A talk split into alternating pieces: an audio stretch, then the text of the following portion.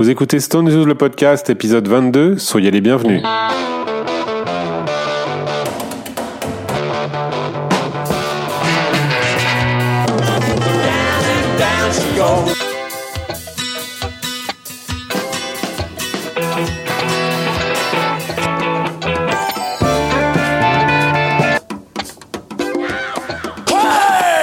Bonjour à tous et merci de nous retrouver pour cette nouvelle émission qui intervient après notre bel hommage à Charlie Watts. Euh, une émission qui reprend le rythme traditionnel avec quelques news, euh, un petit retour sur euh, Tattoo You et les neuf titres inédits, euh, nos premières impressions sur la tournée avec Steve Jordan et puis euh, quelques chroniques habituelles, euh, rééditions et nouveautés. Euh, je suis avec, euh, comme d'habitude, euh, mes acolytes, David et Thierry. Salut messieurs. Salut. Salut David, salut David. On démarre tout de suite avec euh, Ron Wood qui enfin a publié son album mister Luck. Je dis enfin parce qu'il est arrivé avec euh, deux petites semaines de retard par rapport au timing prévu initialement. Mais cette fois, on l'a complet, on a pu l'écouter en entier. Donc euh, mister Luck qui est un album hommage à, à Jimmy Reed qui avait été enregistré, on le rappelle, le premier novembre deux mille treize à Londres au Royal Albert Hall en compagnie de Mick Taylor, Paul Weller, Mick Hucknall et Bobby Womack, entre autres, et Bobby Womack qui a disparu quelques mois après le, le, le après ce concert.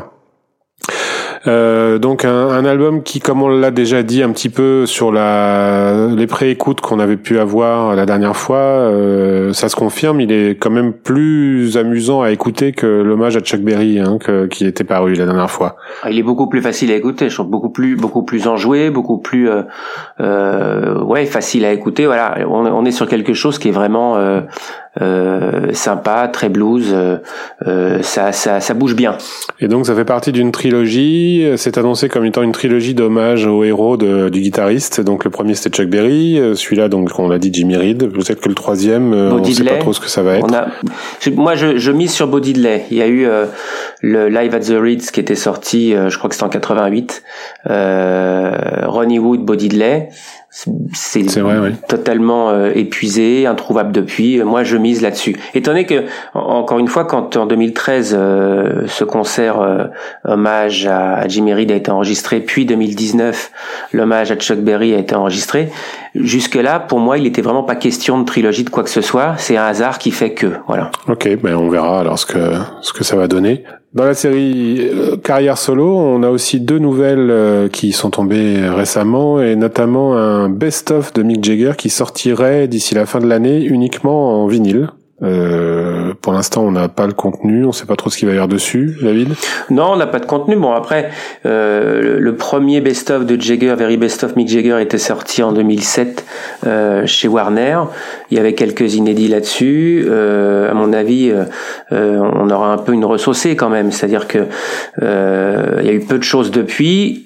Peu de choses, mais euh, des choses euh, relativement importantes. Trois, trois titres solo de Jagger, Gotta Get a Grip et euh, England Lost, qui étaient déjà sortis, en, eux, sur un support physique, à la fois vinyle et, et C D.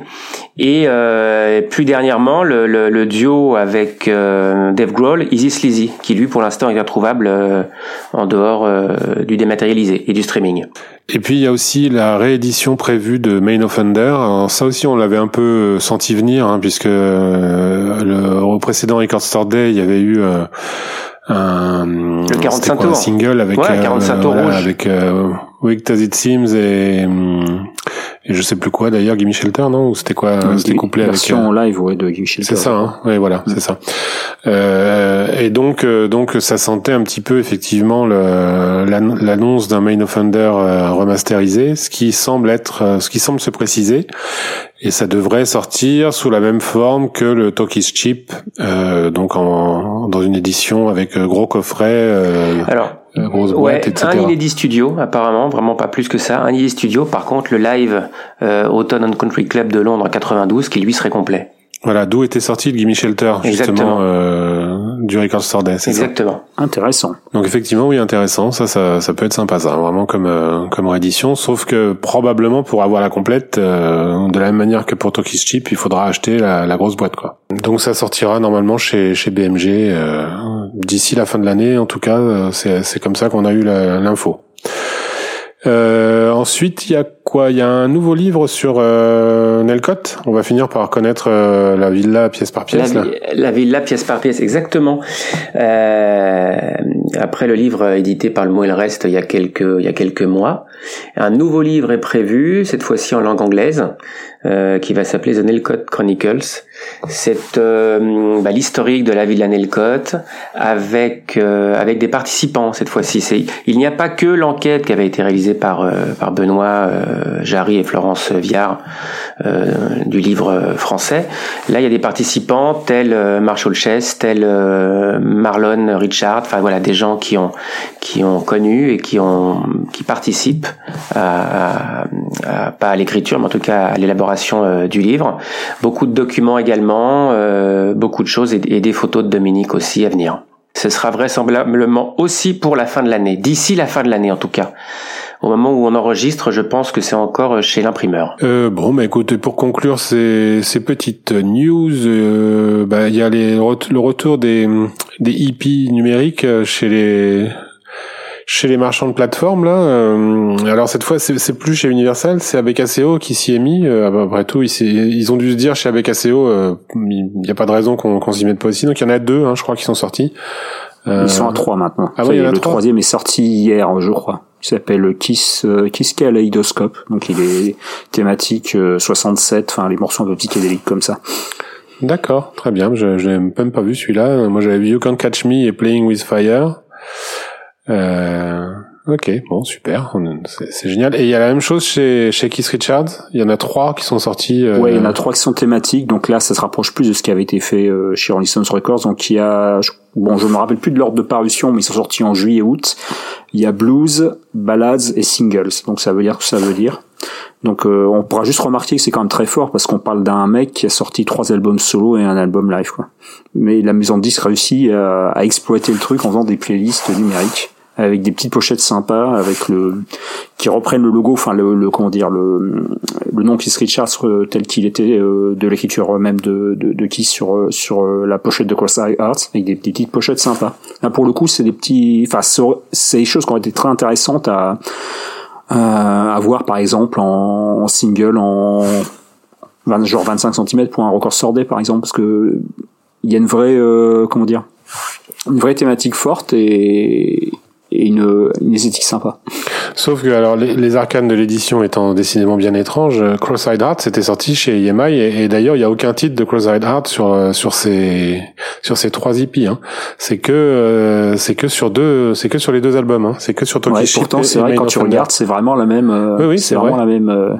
T'as le raison. Même logo en fait entre ouais, guillemets. Graphiquement ils ont ils ont ripé euh, Cross Eyed Heart, mais euh, parce que donc Toki Ship et Main Offender c'est chez B M G et donc là les, les les hippies sont euh, ne reprennent que ça euh, et même du live quoi. Il y a il y a un bout il y a Time Is On My Side du Hollywood Palladium et bon bref et donc euh, les les deux autres enfin les, les trois d'ailleurs se compilent des des morceaux que des deux albums donc voilà. Euh, aucun intérêt, bien entendu, hein, c'est musical en tout cas. Euh, bon, bah écoutez, c'est à peu près tout ce qu'on a en, en news chaude. Euh, on, on peut juste enchaîner un petit peu, ça fait une espèce de transition puisque ça reste une news pour l'instant, étant donné qu'évidemment euh, ce n'est pas encore sorti, mais il y a la réédition de Tattoo You qui nous chauffe de plus en plus. On a eu euh, Living in the Heart of Love euh, et Trouble the Coming en guise d'apéritif, là qui sont sortis officiellement avec un clip pour chacun. Living in the Heart of Love avec un vrai clip en, d'ailleurs qui est assez joli, en hommage à Charlie. Euh, vous l'avez vu ce, ce clip ? Tout à fait. Il est ouais, tourné, ouais. tourné à Paris. Tourné à Paris, à Paris avec des images de Charlie des années quatre-vingts euh, qui sont vraiment, euh, vraiment, c'est très, très, très joli, limite touchant quoi j'ai trouvé hein, euh, comme, comme clip. Et puis uh, Trouble the Coming qui a eu, qui a fait l'objet d'un clip pour l'instant uniquement de lyrique, euh, comme on dit, un clip avec les paroles quoi. Donc euh, clip graphique avec les paroles. Euh, donc ça, ce sont ces, ces deux titres-là qu'on a à se mettre sous la dent pour le moment. Et euh, les autres titres à venir sont donc, alors, euh, on va faire une, une petite analyse statistique de, de ces titres. C'est, c'est assez drôle parce qu'on en avait parlé évidemment la dernière fois. Euh, sur les neuf titres, il y en a cinq quand même qui sont sortis sur le fameux Fully Finished Outtakes dont nous avions parlé euh, il y a deux ou trois émissions. Donc euh, Living in the Heart of Love, Fiji Jim, Trouble the Coming, It's a Lie et Fast Talking, Slow Walking étaient sur ce Fully Finished Outtakes. Il euh, y a trois autres titres qu'on connaît déjà qui, qui ne sont pas sur ce pirate là mais qu'on a déjà dans, dans, sur différentes, euh, différents bootlegs. C'est Shame Shame Shame qui date des sessions euh, Studio soixante-dix-huit euh, au studio R C A, Drift Away qui est la reprise de euh, bien sûr je vais son... merci je connais que lui mais voilà mais le nom, le nom m'échappait évidemment de Dobby Gray. Et donc, il ne s'agit pas à l'origine d'un morceau de Dobby Gray, c'était déjà une reprise. Oui. C'est vrai. Et euh, Start Me Up Early version euh, qui est probablement la version reggae euh, enregistrée à la Jamaïque euh, de Start Me Up. Et donc il reste parmi tout ça un titre qu'on ne connaît pas, en tout, en tout cas on n'a pas identifié, qui est Come to the Ball. Alors exactement, on ne le, le connaît pas en tout cas sous ce titre là. Est-ce que c'est un vrai voilà. inédit cent pour cent inconnu? Ou alors est-ce que c'est un morceau euh, qui, qui, qui aurait un autre nom euh, Euh, comme on connaissait euh, parmi les inédits de Côté de Soupe, exactement, All the Rage, voilà. qu'on connaissait sous euh, You Should Have Seen Her As, je crois. Oui, oui voilà, c'est, c'est, ça. Ça. c'est ça. C'est ça. Aucune idée. Donc on verra. J'ai écouté, ça, ça hein, j'ai, j'ai essayé franchement d'écouter des morceaux, j'ai regardé des paroles sur internet, des choses qui pouvaient reprendre ça, rien trouvé. La rumeur dit que ça serait peut-être Gangster's Mall, qui date de soixante-dix-neuf, qu'on trouvait euh, facilement en bootleg. Oui. Euh, mais ça reste une rumeur. De toute façon, il est possible que ce soit un titre euh, connu comme ça, mais que dont Jagger a refait des paroles. Ah complètement, ouais, ouais, ah, oui, bah oui, oui, ça peut arriver. Si ça se trouve, on, on, ça circule déjà sur le fameux Fully Finished. On l'a, on l'a peut-être aussi là-dedans sous un autre nom. Mm-hmm. Peut-être, peut-être. En tout cas, là, il y a, je ne sais pas si vous avez vu, il y a eu une, une interview de Jagger sur Apple Music. Hier ou avant-hier, qui est passé sur sur les réseaux et qui dans laquelle il explique un petit peu que pour Tattoo You, euh, il a fallu qu'il se replonge dans une large période d'archives puisqu'il expliquait que l'album n'était pas un, un album studio comme les autres. C'est ce qu'on disait aussi la dernière fois, hein, on en avait parlé. Absolument, mais là, là, en fait, on n'est plus sur une compile d'inédits studio qu'autre chose là. Si on si on va à proprement parler, on peut pas dire qu'on serait sur des sessions euh, réelles de, de, d'un album. Le Tattoo You est, étant déjà une compile presque en fait si on veut, si on va par là, c'est moins qu'on puisse dire.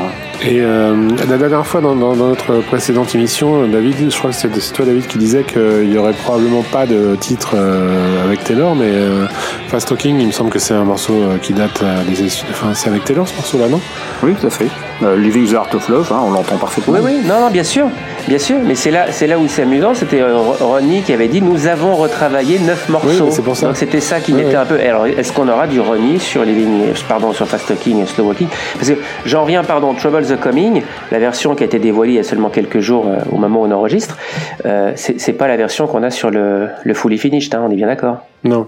C'est, c'est enfin, euh, le backing track elle-même. Hein, oui, oui, oui. Elle a été bien, bien sûr, mais c'est, entre-temps, c'est retravaillé. Alors, j'ai même quelqu'un mais qui m'a dit... Living the Heart of Love aussi, hein. Oui, oui, non, mais absolument, absolument. Mais là, mais, mais j'ai quelqu'un même qui m'a appelé parmi les, les camarades qui me dit, oh, je préfère la version euh, qu'on a sur le bootleg. Bah, ouais, en fait, euh, oui. Living in the Heart of Love, c'est surtout le mix, je pense, qui est un peu, qui est différent. Euh, on entend, ouais, à la fin, film. on entend plus le il y a solo. Une nouvelle partie, il y a une nouvelle partie de guitare, ouais. carrément, de, ouais. de Ronnie. Et, une des parties de guitare de, de Mick Taylor qui a été vraiment, euh, comment dire, enle- enfin pas enlevée mais atténuée, on va dire, sur une bonne partie du morceau. Donc il y a un équilibre qui se fait entre les deux. Mais la bonne nouvelle, c'est que Mick n'a pas refait la voix sur ce morceau, alors que la version qu'on trouve dans Fully Finished Outtake justement a une, une prise de vocale des années quatre-vingt-dix certainement, qui dénaturait complètement le morceau tel qu'on connaissait dans sa version bootleg. Autre chose là sur ces sur ces titres là, ou on passe directement à la tournée? Non, bah il y a quand même le, le, le, le petite la petite news amu, euh, amusante, c'est concernant Trouble the Coming. Euh, donc on a un peu deviné euh, grâce au, grâce au grâce à internet en fait que finalement c'est pas un morceau signé Jagger Richards, mais que c'est une reprise donc du groupe soul américain The Chillites. Et euh, c'est assez drôle parce que c'est un morceau qui circulait en version instrumentale sous le titre Breakaway depuis euh, les années quatre-vingt-dix. Euh, on le trouvait sur différents bootlegs des sessions de, d'Undercover. On a vu donc ensuite paraître sur le titre euh, Trouble the Coming la version euh, donc avec une prise de voix euh, brute, on va dire, de Mick donc sur euh, Fully Finished Outtakes. Euh, mais c'est seulement euh, à la parution là donc du de euh, enfin lorsque les Stones ont joué le, le, le lors du premier soir euh, le petit concert de répétition entre guillemets, enfin le concert privé qui s'est qui ont joué qui ont donné une semaine avant le, le premier concert officiel de la tournée, euh, lorsque Mick a introduit le morceau, il a dit que c'est une reprise de Chill Lights. Et là effectivement donc les les gens sont allés chercher sur internet et on a trouvé que c'était une reprise d'un, d'un titre assez obscur en fait. Euh, mais les, je dirais les plus les plus pointus euh, des des analystes euh, qui ont sorti des livres, des des des, des ouvrages de référence sur les Stones euh, ou des sites internet comme ça, euh, jamais l'un d'eux n'avait pointé ce petit euh, ce petit truc en fait. Absolument. Oui, oui c'est vrai. Ouais. Alors ouais. que même la version instrumentale euh, donc euh, Breakaway là, en fait, il y avait on entendait un, la, la voix de Mick en fait, le micro, enfin euh, le micro légèrement, euh, on entendait en fond sonore comme ça quoi. Donc on comprenait hein, quand même les paroles. Mais jamais personne n'avait pointé cette, cette petite particularité. Tu as raison, et c'est vrai que moi je ne savais pas non plus, effectivement, donc c'était une reprise, euh, j'avais jamais entendu ce morceau. Euh. Et là, là où c'est drôle en ce qui me concerne, c'est que, concernant les Chill Lights, j'avais acheté, quand c'est sorti euh, au milieu des années deux mille, une double compilation qui reprenait, enfin euh, c'est une, une compilation façon de parler, qui reprenait l'intégralité des quatre ou cinq premiers albums du groupe euh, sur une, chez une maison de disques appelée Brunswick, et il euh, y avait ce morceau. Et c'est un disque en fait j'ai revendu assez rapidement parce que c'était un petit peu trop soul à mon goût, pas assez funky, enfin je trouvais que c'était un peu du Temptations en moins bien, donc c'est un disque que j'ai pas gardé, mais bon ce, ce morceau je l'ai forcément écouté chez moi, je l'ai forcément eu en C D à un moment ou un autre, et jamais j'ai fait le lien. Ah, absolument pas, non non non parce qu'encore une fois on parle d'un morceau qui était très majoritairement instrumental dans le dans euh, dans la compile, enfin euh, dans dans ce qu'on connaissait en, en outtakes de l'époque, donc c'était pas évident de faire le lien. Euh, bien, ben écoutez, on, maintenant on n'a plus qu'à attendre euh, une une vingtaine de jours et pour pour avoir le, le coffret entre les mains. Et pouvoir... Sinon, ce qu'on pouvait remarquer, juste un petit détail comme ça, mm-hmm. lors de la petite vidéo de présentation, il y a aussi quelques secondes de Drift Away et on entend tout de suite que Drift Away, c'est pas non plus la version, enfin euh, le mix de ce qu'on connaît en bootleg. Hein. Parce que Drift Away fait partie de ces morceaux qu'on connaît avec une qualité absolument sonore absolument parfaite, oui. tirée des, d'un acétate. Oui. Euh, et tout de suite, là, les quelques secondes, ouais, il y a peut-être dix secondes, quinze secondes à la oui. fin de la vidéo et oui. on sent que ça, ça sonne différemment. Donc on aura encore, de toute façon, des petites surprises. Quoi. Ça, c'est, un, c'est sympa. Bon, très bien. Et puis euh, oui, et puis petit détail aussi sur le, le live, euh, donc le live à Wembley qui, qui va accompagner le, le coffret. Ça sera la première fois qu'on va trouver euh, Chantilly Lace, qui est donc morceau de de Big Bopper, hein, c'est ça, si si je ne m'abuse, ouais. voilà. Qui qui qu'ils ont joué euh, une grosse partie de la tournée en quatre-vingt-deux en Europe et qui n'avait jamais été euh, sorti en en soundboard, qui n'existait pas en soundboard euh, nulle part. Puisque ouais, c'est ça en fait, c'est un mot. Oui, vas-y. Ouais, c'est un morceau en fait qu'ils ont joué, je crois, sur les dix-neuf premiers concerts, euh, tous les soirs sans exception. Puis un soir, je crois que c'est arrivé à Madrid, ils ont arrêté de la jouer pour mettre N J à la place. Euh, donc elle existait en bootleg, quasiment toutes les toutes les versions jouées quasiment existent, ont été enregistrées avec un, d'ailleurs souvent une très bonne qualité audience, mais il y avait vraiment pas de, de d'enregistrement soundboard de, de cette tournée. Et c'était pour l'anecdote de l'ensemble de la tournée quatre-vingt-un quatre-vingt-deux. Le seul unique morceau qui n'existe pas en soundboard, parce que même de la tournée américaine, euh, les morceaux rares de début de tournée, type euh, Sweet Fighting Man, Mona, All Down the Line, enfin les choses qu'on trouve pas sur le concert d'Hampton, par exemple, ils existent tous, au moins en version soundboard, euh, sur le marché parallèle, on va dire. Euh, alors que Chantilly Lights, non, n'existait qu'en, qu'en audience, et c'était un peu le, j'allais dire, le Graal de cette tournée, quoi. Donc c'est vraiment bien qu'ils aient fait le choix de mettre un concert, donc de début de tournée, et non pas par exemple euh, un concert de sur les deux sur le, le dernier mois où on a une setlist qui aurait été exactement la même euh, que celle de, du concert de Leeds euh, paru dans la dans la, la série des From the Vault. Bah oui, là ça va quand même être le troisième concert de la même tournée qui qui sort quoi. Donc euh...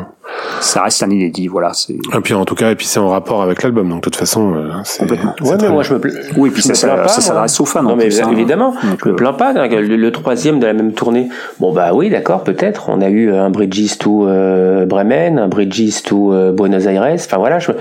moi je. Ah, oui, non, non, ça me dérange pas du ah, tout non, d'avoir. J'ai, euh... j'ai rien dit. Hein. Ah mais t'as... Ah, je, par... je, je... pardon, tu avais l'air de te plaindre. Non non, je me plains pas. Je, je le signale, c'est tout. C'est, c'est voilà. Je, ah, tu, je, alors, je tu, tu, tu, pourrais, tu pourrais le signaler avec humour, un petit sourire dans la voix, au moins qu'on puisse comprendre. Là, non, j'ai, voilà, c'est le troisième, encore une merde. Non, non, s'il te plaît, fais un effort. Surtout justement qu'on écoute que City Exile. Rappelle-toi, David. Merci Thierry de rappeler, de rappeler notre euh, notre notre règle d'or. Notre règle d'or, exactement. Sticky Exile. Moi, je m'en fous. De toute façon, j'écoute Sticky et Exile.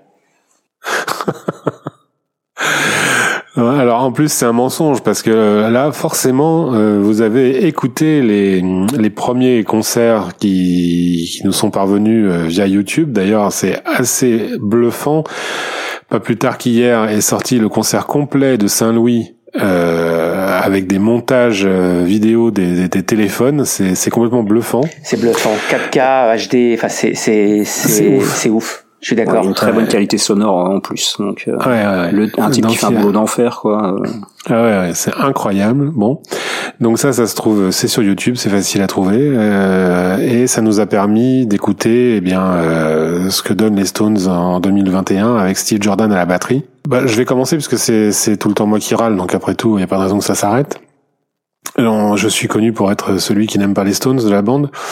Donc, euh, euh, je vais le dire là parce que je vais le dire. Au, peut-être que c'est la première fois que je le dis au micro, je ne sais pas. En tout cas, c'est pas la première fois que je le dis euh, à, à vous et à mon entourage.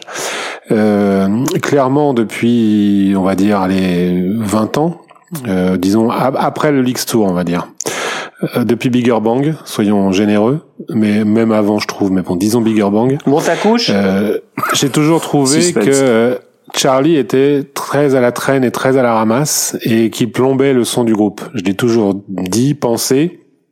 Donc ça ne relève rien à la sympathie extrême que j'avais et que j'ai toujours pour euh, l'homme, mais euh, mais musicalement euh, j'ai toujours trouvé qu'il était à la traîne. Et, et là, euh, alors je sais que j'avais émis des doutes sur Steve Jordan parce que pareil, euh, alors pas pareil, non, mais de la même façon, je suis pas fan de la frappe de Steve Jordan, mais à culpa, euh, c'est, je trouve, c'est monstrueux, c'est absolument monstrueux ce qu'il fait. Il dans a, le bon sens, précise ne... que c'est dans le bon sens. Ah oui, non mais bien dans sûr. Dans le bon sens, c'est. Je, je trouve je, ça. Je, je sais ce que tu veux dire, donc évidemment, c'est pour ça que je, je voilà, te rajoute je, dans le je bon sens. Ça... Ouais. Tu as raison. Euh, je trouve ça extraordinaire. C'est euh, d'une précision diabolique. Il, euh, on sent, on sent qu'il a, il a bossé le gars. Hein. Il a vraiment bossé. Euh, il fait des roulements euh, époustouflants, exactement où il faut les faire. C'est Ça faisait longtemps qu'on n'avait pas entendu les morceaux des Stones en live euh, avec ce. ce Ce avec son. Des roulements aussi propres, avec ce son et avec des roulements de batterie aussi propres et, et pas et pas qui se terminent en. Tu vois ce que je veux dire? Donc euh, voilà, j'ai jeté j'ai jeté le pavé dans la mare. Euh, ça là, faut que tu nettoies ton écran. On aime Charlie. Comment? Dis non, faut que tu nettoies ton écran après le. Oui. Non, j'ai un j'ai un screen, j'ai j'ai un par un par pop, j'ai un anti pop sur mon devant mon micro. D'accord. Euh, donc euh, je je trouve vraiment que bah que c'est très très bien, c'est très très bien et il tire le groupe vers le haut, c'est incontestable. Euh, le son du groupe en entier a pris euh, a pris une claque, euh, c'est c'est vraiment je trouve, euh, je m'attendais pas à, re- à réentendre les Stones comme ça. Alors est-ce qu'on peut toujours appeler ça les Rolling Stones? euh, j'en, j'en sais rien, on, personnellement je m'en fous. Pour moi il y a il y a Keith Jagger, il y a Keith Jagger, n'importe quoi. Il y a Mick Richards. Putain, oui, aussi. Il y a Keith Richards et Mick Jagger. Donc, euh, ça suffit. Et ça suffit à dire que c'est les Stones, hein. De toute façon, euh, je pense que là, on est tous d'accord là-dessus. Et c'est, c'est, c'est vraiment très, très bien. Qu'en, qu'en pensez-vous? Moi, j'ai toujours du mal à accepter. Moi, moi, je, je, j'ai mal à, du mal à accepter la situation. C'est-à-dire que euh, ça peut être con. Enfin, j'ai, moi, j'ai pas fait mon deuil, hein, de toute façon, hein, de, de Charlie. Euh, j'ai du mal à accepter, mais euh, mais j'ai envie de comprendre le, le, le, le point de vue du groupe, euh, de, de, d'avoir envie de continuer. Je respecte.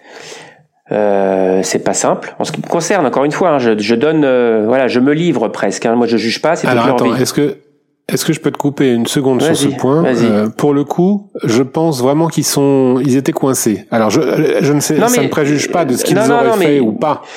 Né- peut-être qu'ils auraient fait exactement pareil, qu'ils auraient continué pareil, je ne, je ne sais pas. Néanmoins, pour cette série de concerts-là précisément, non, mais... je pense que de toute façon, ils étaient coincés et qu'ils n'ont pas eu le choix, il fallait qu'ils les fassent. Je parle pas de ça. Je... Oui, oui, non, mais je... bien sûr que ça, c'est, c'est, c'est lié. C'est lié, euh, tout, tout est lié. Oui, ils étaient coincés, il fallait que ça se fasse, il y avait les assurances, et cetera. Euh, ils n'ont même pas plus euh, ni l'un ni l'autre ni l'autre euh, se déplacer, faire le voyage pour aller euh, euh, aux, aux obsèques de Charlie qui se sont passées euh, en, en toute discrétion, euh, en petit comité familial, à la demande de la famille, et cetera. Euh, mais, mais oui, je, je, j'entends, j'entends. Évidemment, c'est lié tout ça.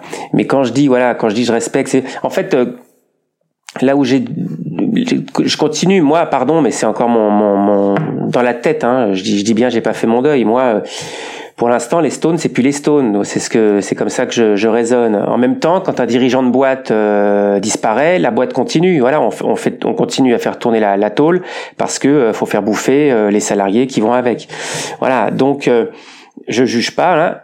Et tout ça pour dire, tout ça pour dire, ça me fait peut-être mal au cul, mais tout ça pour dire que je reconnais ce que tu dis. J'attendais euh, avec impatience euh, de pouvoir découvrir euh, les, les, les premiers morceaux, les premières dates, voilà.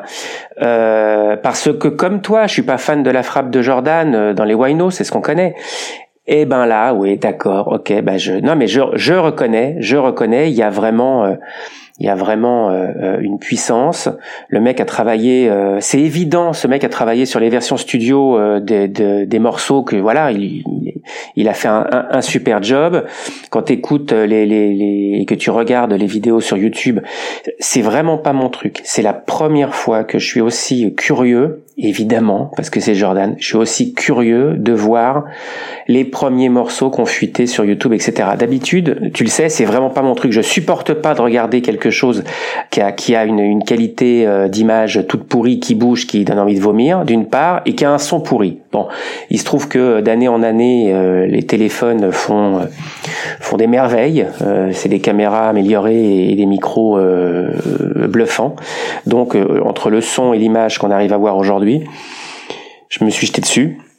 J'ai vraiment pour pris un ma type claque. Qui s'est cogné la rubrique euh, Boots Express pendant je sais pas combien d'années, euh, parler de son pourri. Euh, je suis d'accord. ouais, mais quand t'as li... non, mais je suis d'accord. Mais quand t'as l'image et le son qui sont pourris, c'est pas possible. Tu peux en avoir un ouais, des deux. Et, et dans la rubrique Boots Express, je te rappelle que quand je disais que c'était pourri, c'était pourri. Hein. C'est pas parce que. Euh... Oui, mais tu te les as tapés quand même. Absolument. Ça absolument, c'est vrai.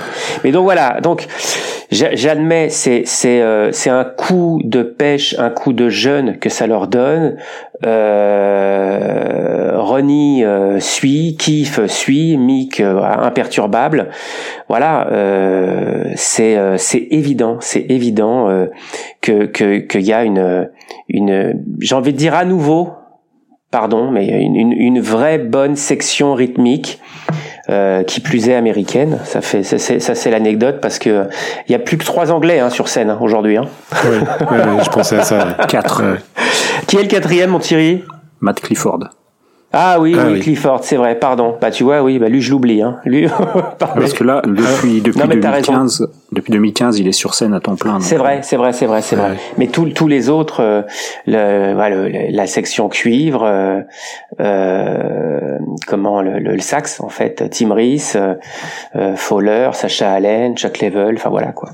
Tout ça c'est c'est c'est américain. Daryl évidemment et Steve aujourd'hui.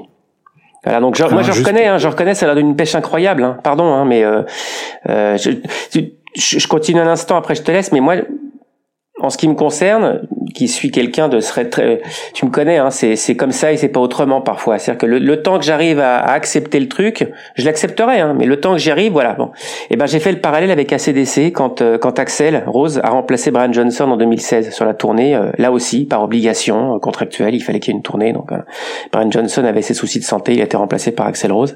Moi j'ai pas voulu aller voir euh, ce groupe-là, j'ai pas voulu voir A C D C avec Axl Rose ou Axl, Axl Rose avec A C D C, j'ai pas voulu aller voir à Marseille ni ailleurs.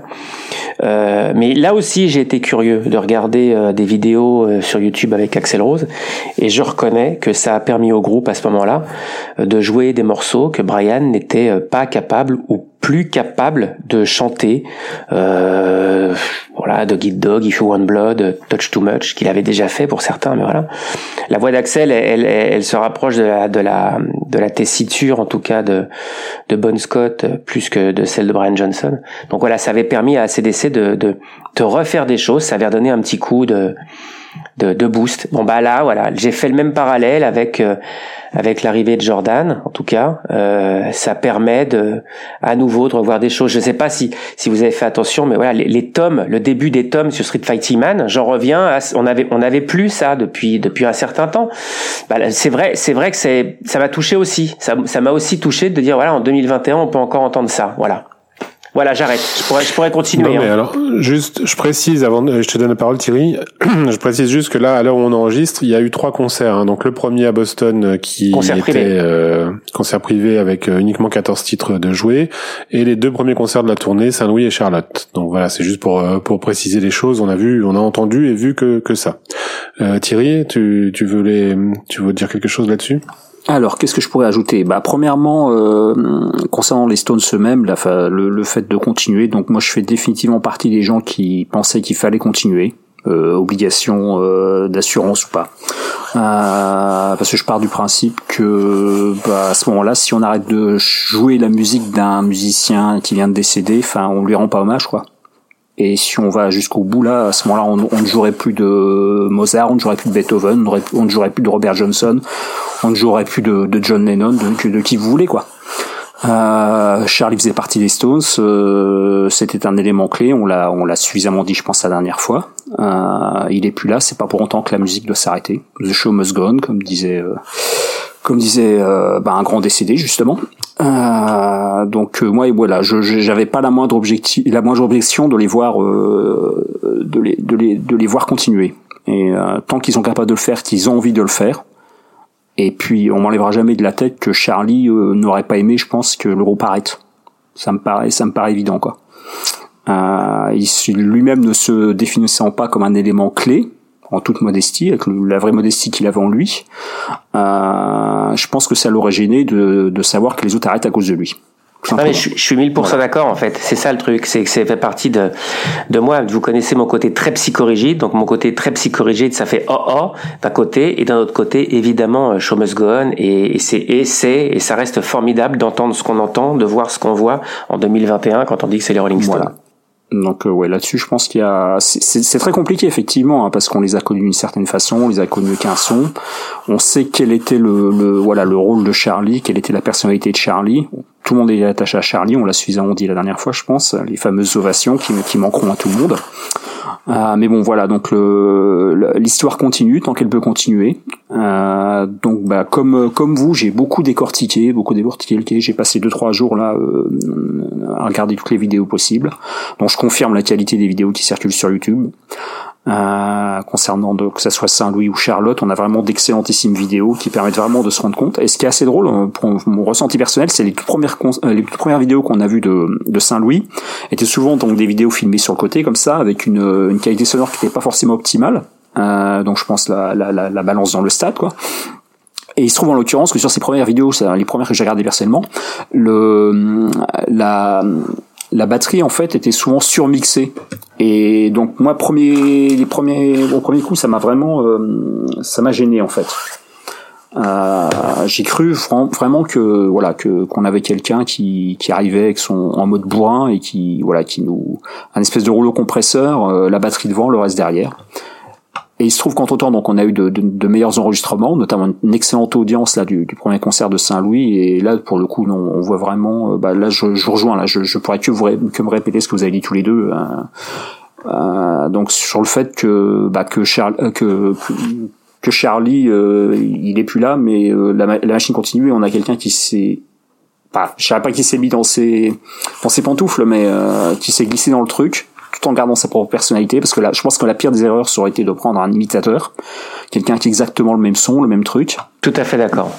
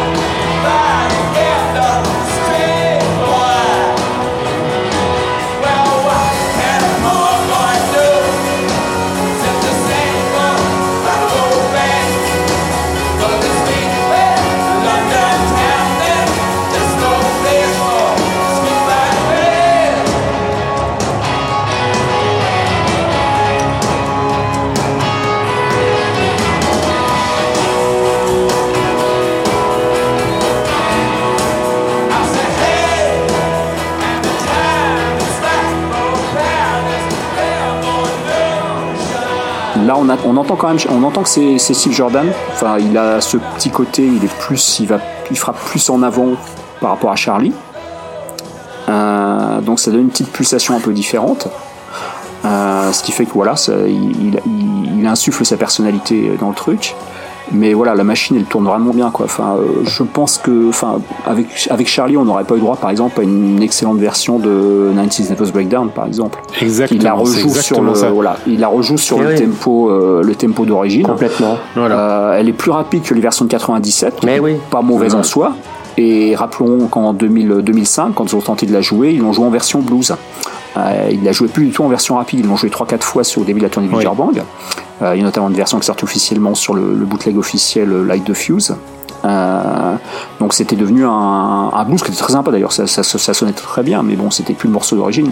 Là, il le rejoue avec une grosse pulsation, un gros truc, et elle, elle sonne vraiment ah ouais. bien. Ah ouais. euh, les breaks et les roulements sur nineteen voilà. Nervous Breakdown, c'est vraiment très très beau.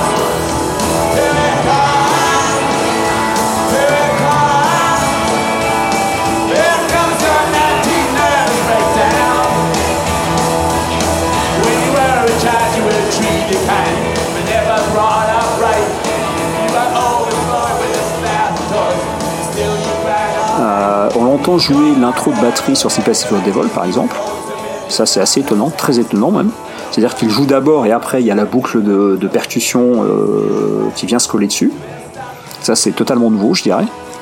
Enfin voilà, il y a plein de petits détails, on pourrait, on pourrait tout, tout citer, mais il y, a, il y a plein de petits détails qui font que c'est euh, c'est captivant, enfin moi j'arrive à être captivé. Euh, pour le reste du groupe, euh, je les trouve très très concentrés. Donc ça fait, c'est quand même, ça fait du bien de voir un, un groupe avec deux guitaristes sobres. Hein, ça faut, faut quand même le, faut quand même le citer, ça se voit clairement.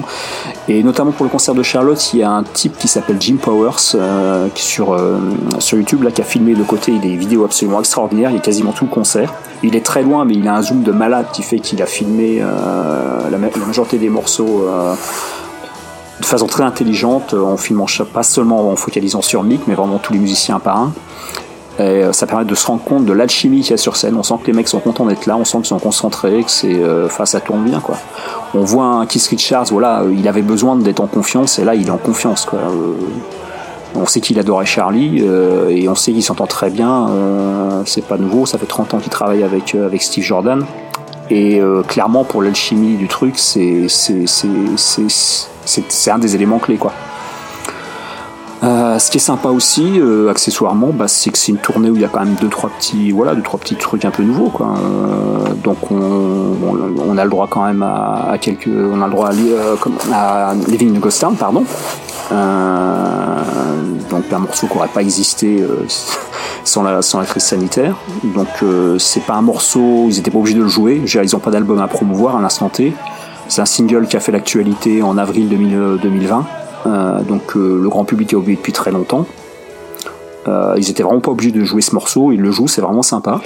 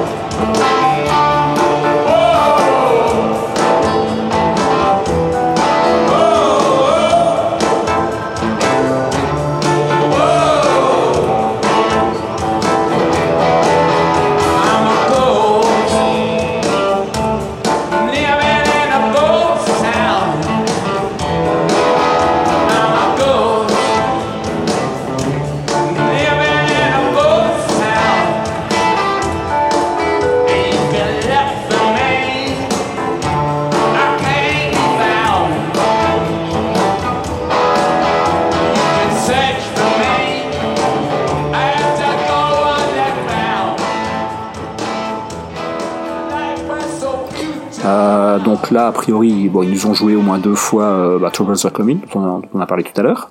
Euh, donc euh, autre première, c'est sympa aussi, j'étais pas obligé, hein, et puis ils pouvaient rester sur leur leur leur, leur truc best-of habituel. Euh, sinon un petit détail, bah c'est le, on en a pas parlé jusqu'ici, c'est vraiment les tous les petits euh, les petits clins d'œil à Charlie. Hein, je sais pas si vous voulez regarder la, la, les, les vidéos d'intro en particulier. Ouais, ouais. Euh, bon, je sais pas, je pense. Enfin, s'il y a des gens qui vont les voir, euh, bah, vous zappez un petit peu le, l'émission jusqu'à la, la, la rubrique suivante. On va faire un petit spoiler, comme on dit. Mais euh, c'est vrai que l'intro est très très bien faite, donc c'est que des que des des photos de, de, ou des, des vidéos de Charlie. Et très imp- très intéressant, le fond sonore, la musique d'intro, au lieu d'avoir une petite musique d'intro comme il y avait sur les tournées précédentes, c'est la prise de batterie isolée de Kenny Ominokin.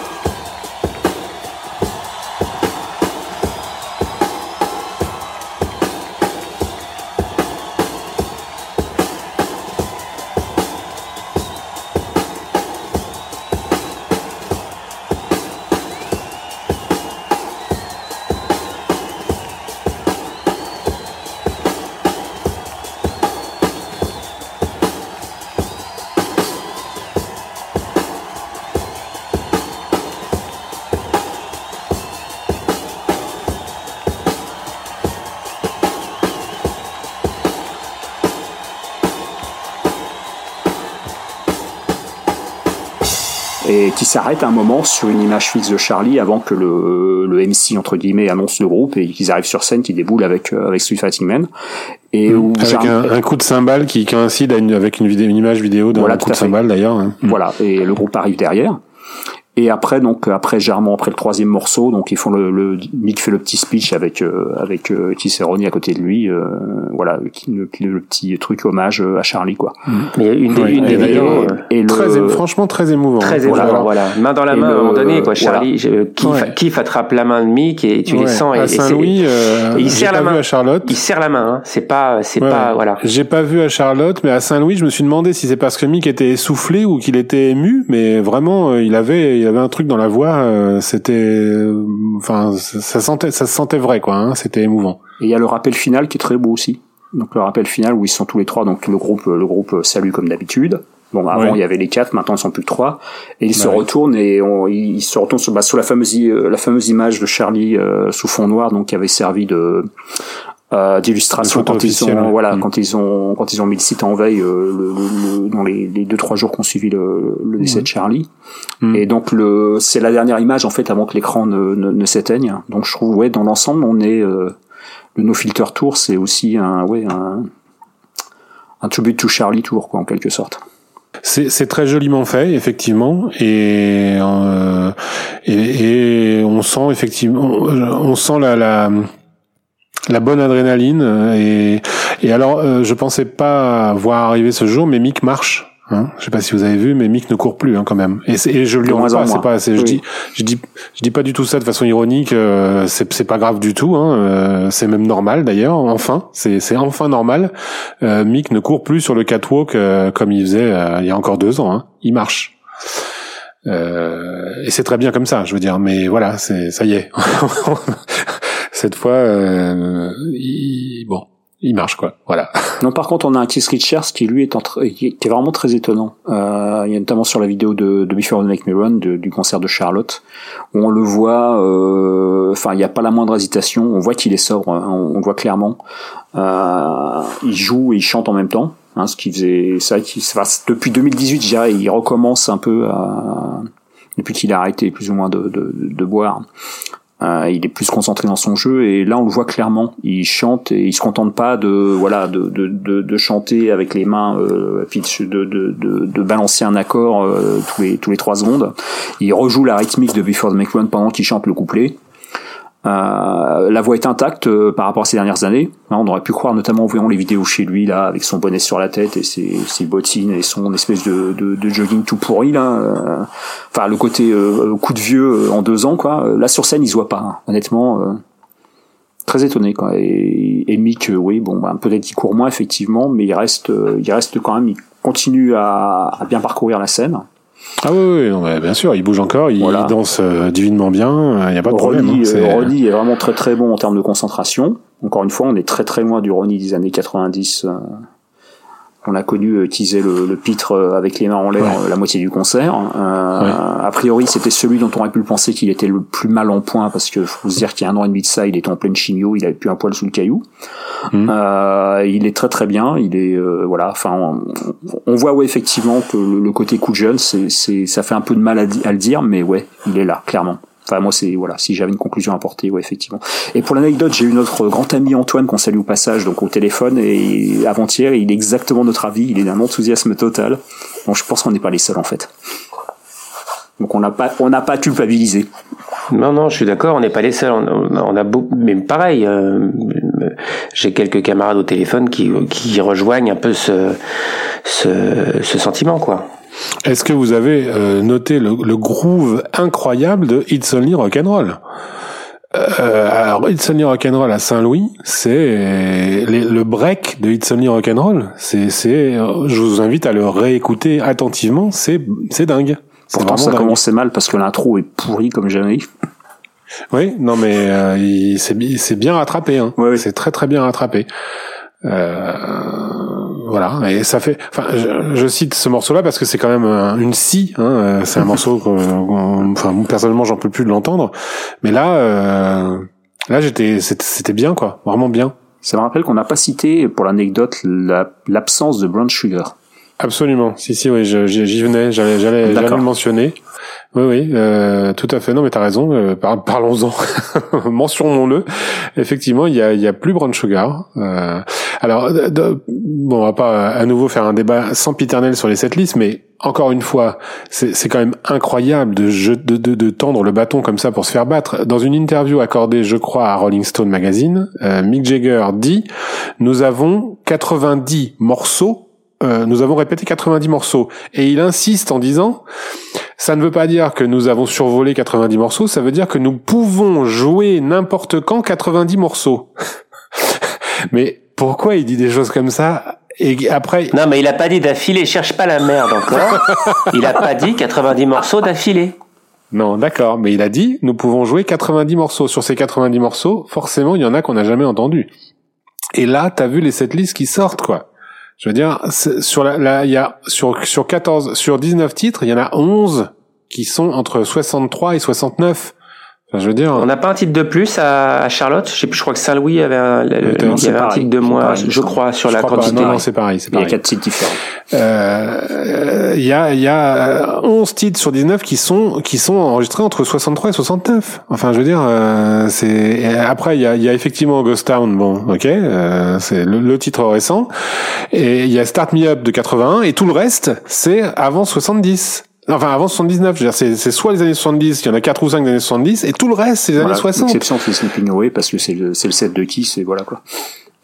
Oui. Le Peace Break pour ouais, les c'est, Américains. C'est, oui, pardon, t'as raison, il y a quatre-vingt-neuf, quatre-vingt-neuf avec Slipping Away, exact, et donc Start Me Up est en quatre-vingt-un, et, et voilà, et tout le reste, euh, donc c'est, c'est, c'est ouf, encore une setlist, euh, pff, bon alors là, ça va parce qu'il y a Steve Jordan et que ça fait un peu de nouveauté dans l'oreille, mais, tu dis pas à la presse, nous pouvons jouer quatre-vingt-dix morceaux et puis après sortir une setlist comme ça, c'est pas possible. Enfin, ça n'a pas de sens. Je reste persuadé hein, que qu'ils qu'ils savent jouer beaucoup de morceaux. Si tu prends par exemple l'intégralité des concerts de deux mille, euh, enfin si tu fais une setlist globale de deux mille douze à maintenant, il euh, y a une un, un nombre de morceaux joués assez impressionnant. Il y a beaucoup de morceaux qui ont été joués une fois ou deux fois. Des morceaux très rares depuis euh, depuis deux mille douze, hein, des, des trucs genre euh, Lady Jane qui a été jouée une fois, euh, Mixed Emotions une fois, ce sont deux comme ça qui me viennent à l'esprit. Euh, il y en a plein. Reste que sur les dix-huit tous les soirs, il y en a quinze qui sont toujours les mêmes, mais il y a voilà, il y a toujours la rotation d'un ou deux morceaux. Il y a eu Dancing with mister D en deux mille dix-sept par exemple, euh, des choses comme ça. Bon, OK, donc euh, donc voilà, on attend maintenant la la suite de la tournée pour confirmer euh, ou infirmer tout ce que nous venons de de dire, on en parlera à la, à la prochaine euh, lors de la prochaine émission. Mais euh, effectivement, c'est donc euh, globalement une très bonne surprise que cette euh, version des Stones euh, deux mille vingt et un. Hein, euh, euh, nonobstant euh, évidemment le, le, la tristesse que nous avons euh, à la disparition de Charlie, hein, ça n'enlève rien. Euh, mais bon, euh, musicalement, euh, le groupe y gagne. Hein, euh, soyons soyons clairs et, et froids dans l'analyse. Euh, Le, je trouve franchement que musicalement le groupe a, a énormément gagné euh, au remplacement de, de Charlie par Steve Jordan. Oui, de toute façon, euh, quoi, quoi, qu'il, quoi qu'il en soit, sur la grande majorité du public qui, qui se déplace pour aller les voir, ils se déplacent voir l'entité Rolling Stones. Après, si ça se trouve, ils connaissent personne. Oui, oui, oui. Enfin voilà, c'est, c'est ça aussi. Ils hein. Non mais quand Jagger. J'exagère. Non mais oui, mais c'est ça, exactement. Ils vont voir Jagger, c'est ça souvent. Je sais en pas. Fait. Euh, quand même, il y a, il y a une de grosses réactions aux images de Charlie en ouverture du, du, du concert. Hein. Et on, on en... Oui, mais c'est c'est cinq mille personnes, euh, c'est cinq mille personnes sur quarante. Voilà, il reste toujours la, la le, le, le noyau dur, qui reste le noyau dur, qu'il soit aux États-Unis, en Europe, partout. Et, et ce noyau dur oui, c'est ça qu'on reste entend, fort oui, quand même. C'est ça qu'on mmh. entend. C'est ça qu'on entend. Après, après, bien, je, je, les gens vont voir les Rolling Stones. Ils savent, ils savent pas si, quoi, comment, et cetera. Voilà. Et, et Et au pire, euh, c'est comme quand euh, euh, Entwistle est décédé et qu'on remplace euh, par quelqu'un d'autre. C'est comme quand, voilà, euh, c'est comme ça. C'est valable pour tous les pour tous les groupes qui ont un chanteur euh, charismatique. Exactement, voilà. Exactement. Mais mais absolument. Et après et après t'as le duo, t'as le duo de tête, c'est-à-dire que t'as Jagger Richard, t'as Page Plant, euh, t'as t'as Daltrey et t'as Euh, Townsend. Putain, Townsend. Enfin voilà, c'est c'est c'est c'est tout ça, c'est tout ça. Hein. Euh, euh, à, à, une, une fois que tu as dit ça et que t'as enlevé ça, bah, les autres c'est un peu moins euh, connu. Je dis pas important, mais moins connu dans la tête du du, du grand public. Oui. Et c'est absolument normal. Oui. C'est absolument normal. Oui, tout à fait. Après, c'est les artistes eux-mêmes qui choisissent éventuellement. Enfin, euh, il y a deux exemples comme ça qui me viennent en tête justement. Euh, c'est, de, c'est quand euh, Jimmy Page et Robert Plant ont décidé de retravailler ensemble en quatre-vingt-quinze. Euh, donc euh, John Paul Jones ne faisait, ne faisait pas partie de l'aventure, donc euh, ils auraient très bien pu, j'imagine, d'un point de vue légal, s'appeler Led Zeppelin. Ils ne l'ont pas fait, c'est tout à leur honneur. Et un truc euh, plus récent et plus français, c'est les insus. Rappelons-nous les insus. Genre, euh, il se serait appelé téléphone, euh, ça aurait été la même chose. Clairement, la musique aurait été exactement la même. Ils ont choisi euh, d'un point de vue téléphone, d'un point de vue juridique, le, le nom appartient à Jean-Louis Aubert, donc il n'y avait rien qui les empêchait de s'appeler, de s'appeler téléphone. Ils ont fait ce choix euh, de, de, de ne pas s'appeler comme ça parce que c'est plus téléphone, donc c'est tout à leur honneur. Les, les Stones fonctionnent autrement. Voilà, c'est, c'est, c'est, j'ai regardé, on peut même, c'est quelque chose qu'on a, qu'on n'a pas discuté, je dirais quoi. C'est un choix des artistes et voilà. Et nous, en tant que femmes, tant qu'on y trouve notre compte en termes de musique, bah tout va bien, quoi. Bah écoutez, on... voilà qui conclut donc ce, ce, cette partie sur la, la tournée. On, comme je le disais, on en reparlera bien entendu lors de la prochaine émission, puisque vraisemblablement la tournée sera terminée ou, ou sur le point de l'être quand on enregistrera notre prochaine émission. Donc, euh... donc nous pourrons en reparler aussi un petit peu plus en, en profondeur, peut-être. Il y aura encore des choses à, à ajouter, probablement. On va passer à notre partie chronique. Euh, on commence bah, par le frère de l'autre, David. Le, le frère de l'autre pour rester dans la famille. Nouvel album de Chris Jagger, Le Frère deux, évidemment. Euh, et, et, et on en parle aussi, on, c'est venu à nos oreilles aussi parce que un invité de marque sur le titre qui ouvre cet album, euh, titre qui s'appelle Anyone Seen My Heart, et ben Mick, voilà. Mick euh, partage les chœurs avec son frère Chris sur ce morceau très enjoué. Euh, le clip est sorti il y a, il y a, il y a très peu de temps aussi sur les, sur les plateformes.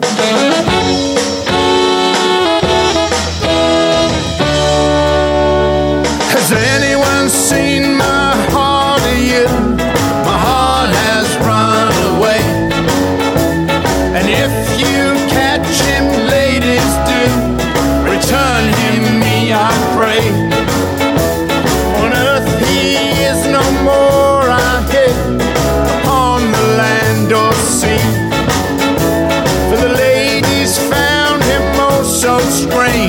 They sent him back to me.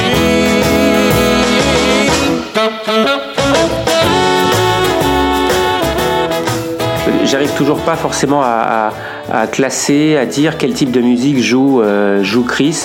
Il euh, euh, y, a, y, a, hum, y a des ballades dans cet album, il y a une ballade dans cet album, il y a un morceau un peu jazzy, deux morceaux un peu jazzy, euh, crooner, il y a euh, du, du, du zydeco, enfin voilà, il y a peu de guitare, il y a de la guitare mais très peu, on reste sur les instruments habituels euh, utilisés par Chris euh, et sa bande, c'est un peu les mêmes, euh, son, son, son collègue euh, Charlie Hart je crois.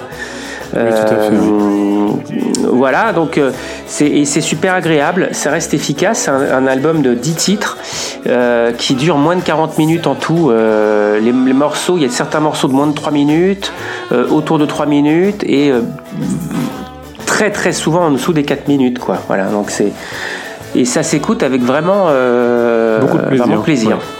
Ouais. Oui. Je... Donc voilà, c'est sorti il y, a, il, y a, il y a très peu de temps. Je te rejoins, ça s'appelle oui. euh, Mixing Up, Mixing, Mixing Up the Medicine. Très bien. Ouais, et, je... et, et, et Chris a sorti également euh, ses mémoires. Entre temps, il y a aussi il a, il a, il y a un bouquin qui est sorti, ses mémoires. J'ai plus le titre en tête d'ailleurs, mais enfin, ça se, ça se trouve facilement. Et alors, précision, si vous le commandez sur le site de Chris Jagger, vous commandez le C D, vous le recevez avec une, euh, une signature. Signature de Chris sur le livret du C D. Voilà. Pas pour, c'est pas le cas pour le vinyle, mais c'est disponible en vinyle et en C D. Voilà. Alors moi, je voudrais parler d'un, d'une réédition. Là, là, on va enchaîner plusieurs rééditions qui sont vraiment des rééditions, on va dire, mouse costaud, là, pour euh, ceux qui ont vécu dans les années quatre-vingt-dix. Euh, c'est vraiment euh, il faut une brouette à chaque fois pour euh, pour transporter euh, les coffrets qui qui sortent. Euh Alors, petit petit préambule à tout ça, je, je les trouve un peu indigestes, du coup, euh, ces rééditions, elles sont tellement... Euh, elles veulent tellement en mettre que, au bout d'un moment, euh, y en a trop, finalement. Enfin, si tu si tu connais pas euh, l'album original, que tu n'es pas un vrai fan de l'artiste et que tu maîtrises pas tout ce dont on veut t'abreuver, tu peux pas euh, tu peux pas tout ingérer quoi. C'est c'est vrai pour ce pour l'album dont tu vas parler après Thierry en ce qui me concerne, euh, je, je trouve déjà l'album original assez indigeste. Alors là, c'est c'est terrible. Bon bref, on en, on en reparlera après. Donc là les Beach Boys, euh, il s'agit de des sessions, ça s'appelle Feel Flows, The Sunflower and Surf's Up Sessions. Donc ce sont les sessions qui ont donné naissance à deux albums euh, majeurs des Beach Boys qui sont euh, Sunflower et Surf's Up qui datent de soixante-dix et soixante et onze. Alors il faut savoir donc euh, petit rappel historique euh, quand même, c'est assez intéressant. Les Beach Boys, c'est un groupe à la carrière assez fascinante, surtout à cette époque-là.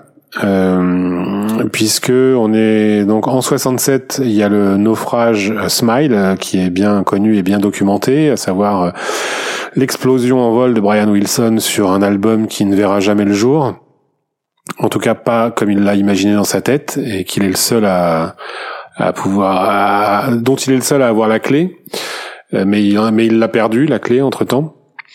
Et, euh, et donc tout le monde, un petit, tout le monde est resté vraiment complètement focalisé sur cet album qui n'a jamais vu le jour en l'état, euh, puisque il y a un, le disque s'est finalement transformé en Smile et Smile. Et euh, tous les fans, et en dehors même de la sphère des fans des Beach Boys, euh, tout le monde est resté absolument bloqué, euh, comme Brian Wilson finalement, sur euh, ce projet Smile euh, avorté qui est devenu euh, une sorte de Graal euh, inatteignable. Euh, alors l'explosion en vol de Wilson en soixante-sept, c'est quelque chose d'assez... Euh, survendu, c'est pas tout à fait vrai. En soixante-sept, il a encore, euh, il, a, il a encore de beaux restes. Euh, en revanche, deux ans plus tard, euh, cette fois, il a vraiment euh, passé, euh, il a vraiment basculé. Euh, c'est devenu, euh, ben, euh, il a rejoint sa légende en fait de, d'homme brisé, bouffi par l'alcool et la, et la nourriture. Et euh, les Beach Boys sont euh, évincés euh, manu militari de leur maison de disques qui était Capitol. Il trouve refuge chez Reprise en fin soixante-neuf, euh, à condition que euh, qu'ils sortent deux albums en dix-huit mois, euh, avec euh, de, dessus une grosse moitié de titres euh, signés Brian Wilson. Donc euh, autant dire que là c'est mission impossible à l'époque, parce que Wilson n'est pas en état de faire de composer euh, la moitié de deux albums en dix-huit mois. et euh, les autres membres du groupe qui sont tout aussi, comment dire, euh, picturesques, on dirait, c'est un mot français picturesque ou c'est que anglais, je sais pas, euh, en tout cas tout aussi euh, caricaturaux peut-être euh, que Brian Wilson finalement dans leur genre. Euh, vont euh, s'élever à un niveau euh, de composition et de chant qui, euh, je pense, n'a jamais été atteint dans l'histoire du rock dans une si courte période.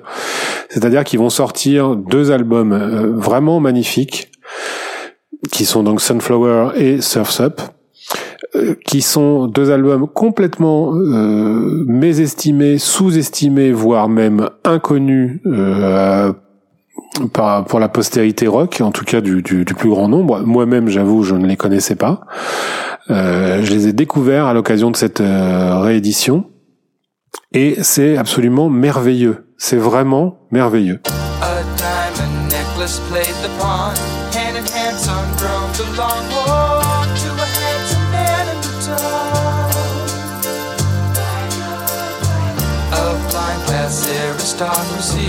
Back through the opera glass, you see the pit in the pendulum beyond. Call him meeting room is gone. Canvas the town and brush the backdrop. Are you sleeping?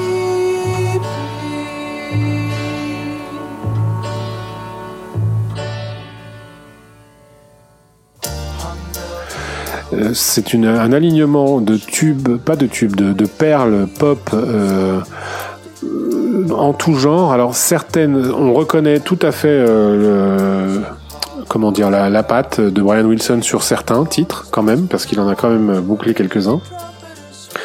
Euh, et euh, Je, je, je conseille infiniment l'écoute de, de, ce, de ces deux albums.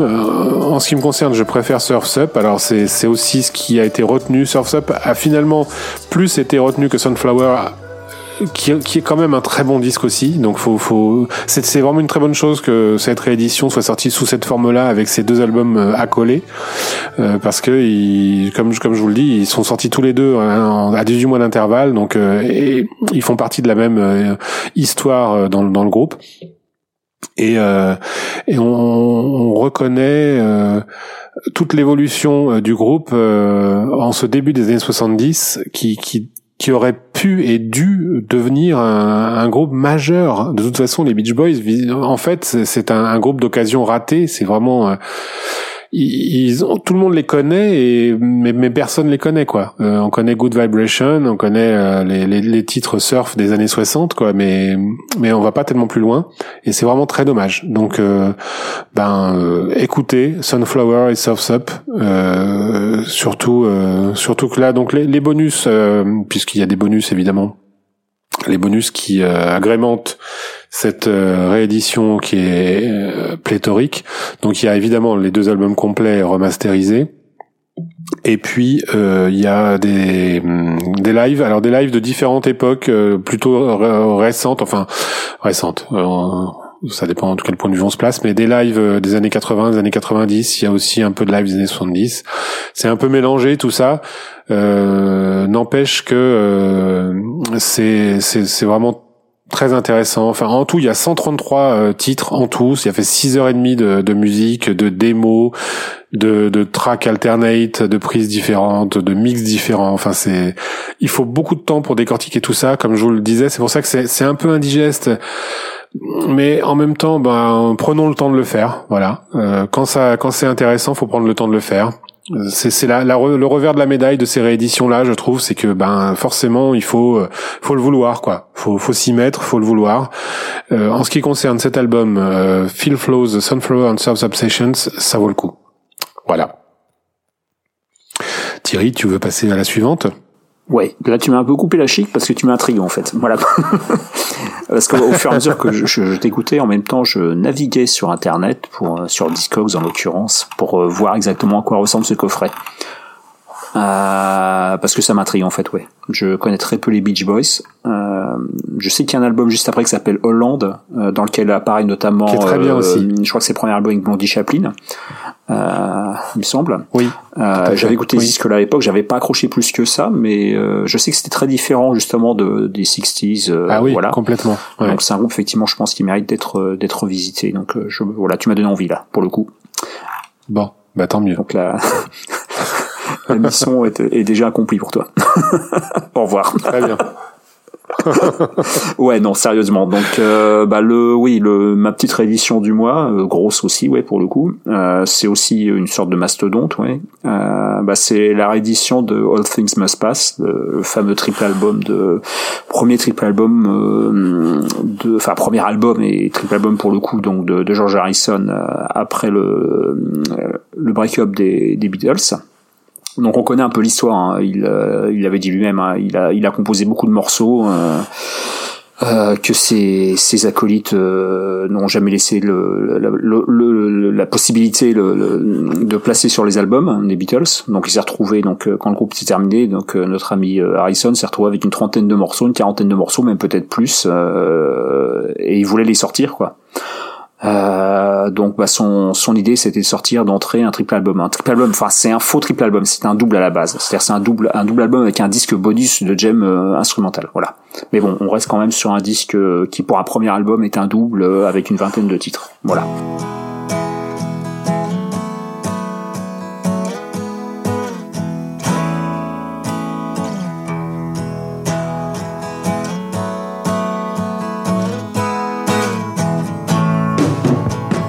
Sunrise doesn't last all morning.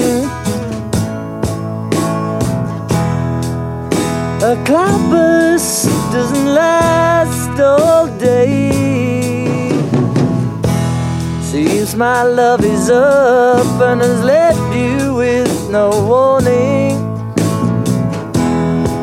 It's not always gonna be this great. All things must pass. All things must pass away.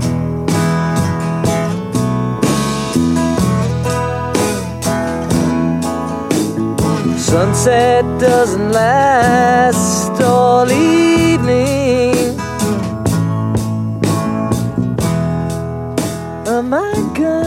Donc on connaît tous le single My Sweet Lord, hein, qui est un morceau très populaire qui passe encore sur les radios euh, à l'heure actuelle, euh, mais on connaît pas forcément le disque justement parce que c'est un triple album et qui, qui peut paraître un peu euh, un peu indigeste comme tu disais David.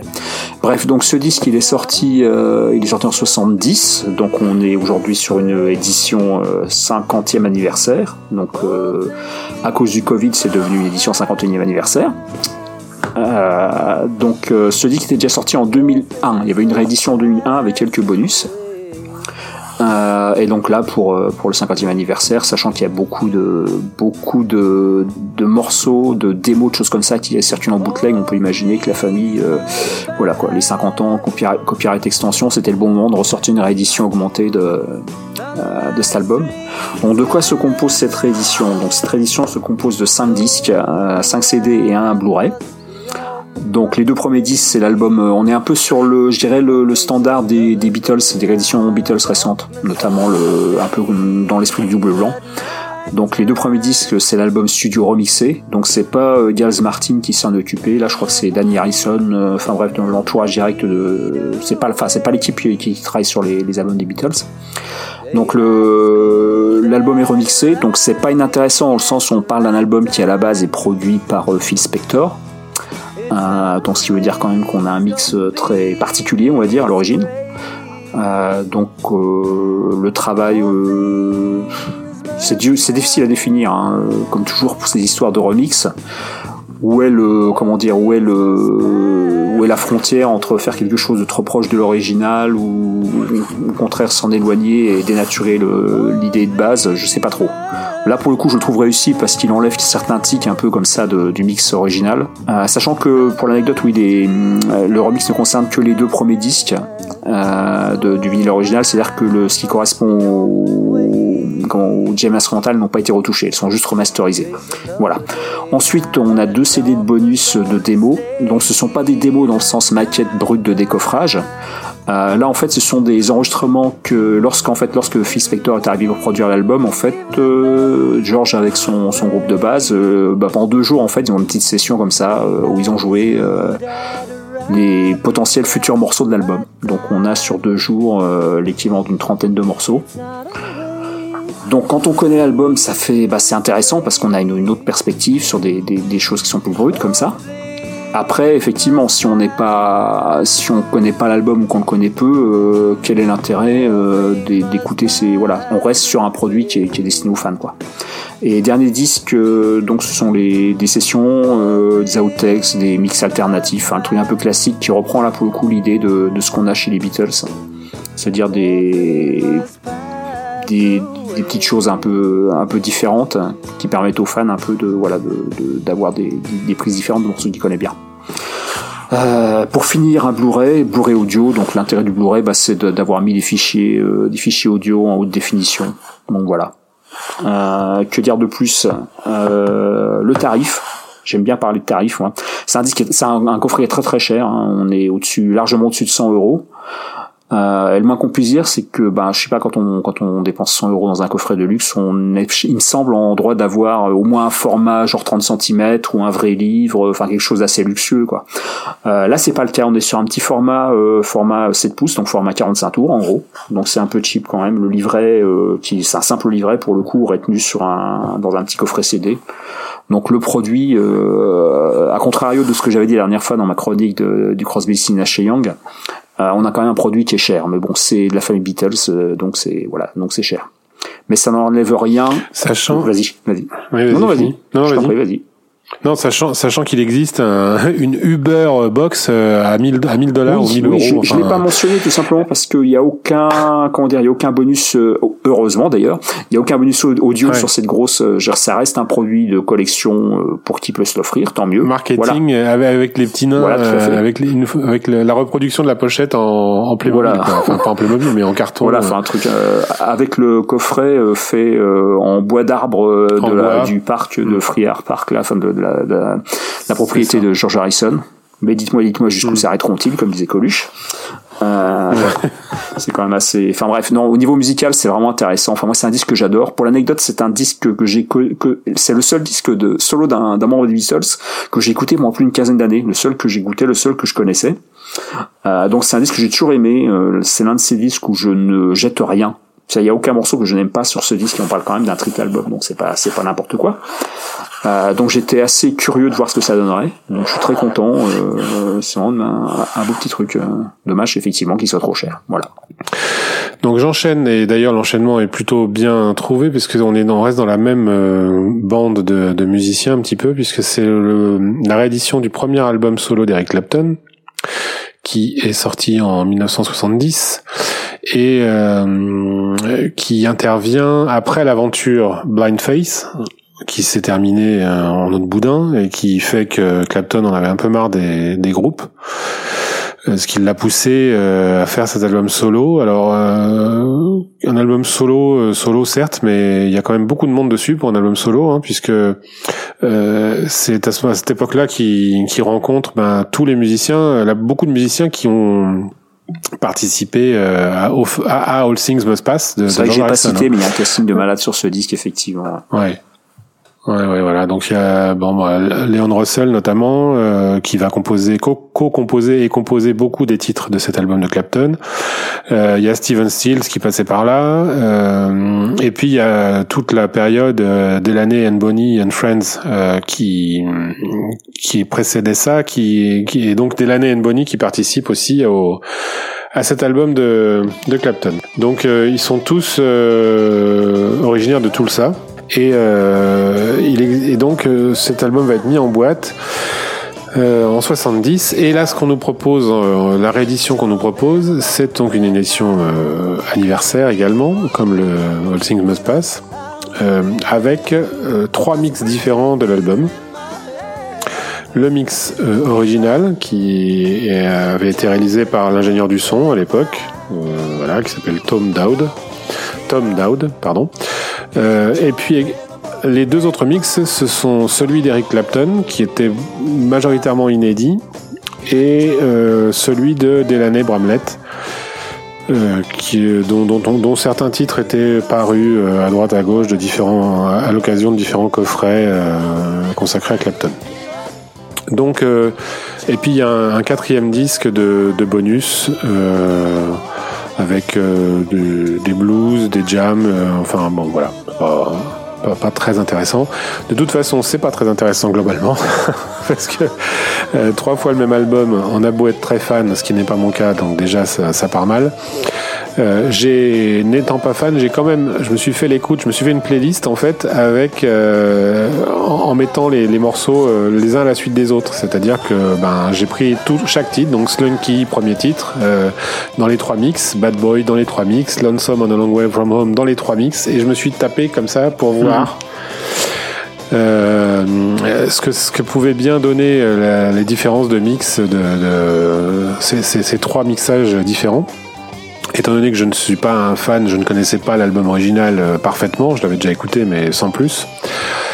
Euh, et donc ça confirme le fait que c'est pas très intéressant, hein, euh, ces trois mix. Alors celui d'Eric Clapton est légèrement différent, on entend plutôt la différence par rapport aux deux autres. Mais euh, là, faut vraiment être très très fan, quoi. Voilà. Euh, quoi dire, que dire de plus? C'est sur cet album qu'il y a After Midnight, qui est euh, la première incursion dans l'univers de J J Cale d'Eric Clapton, lequel euh, J J, qui est aussi originaire de Tulsa, euh, lequel J J, en entendant sa reprise à la radio euh, d'After Midnight, est allé s'acheter une voiture.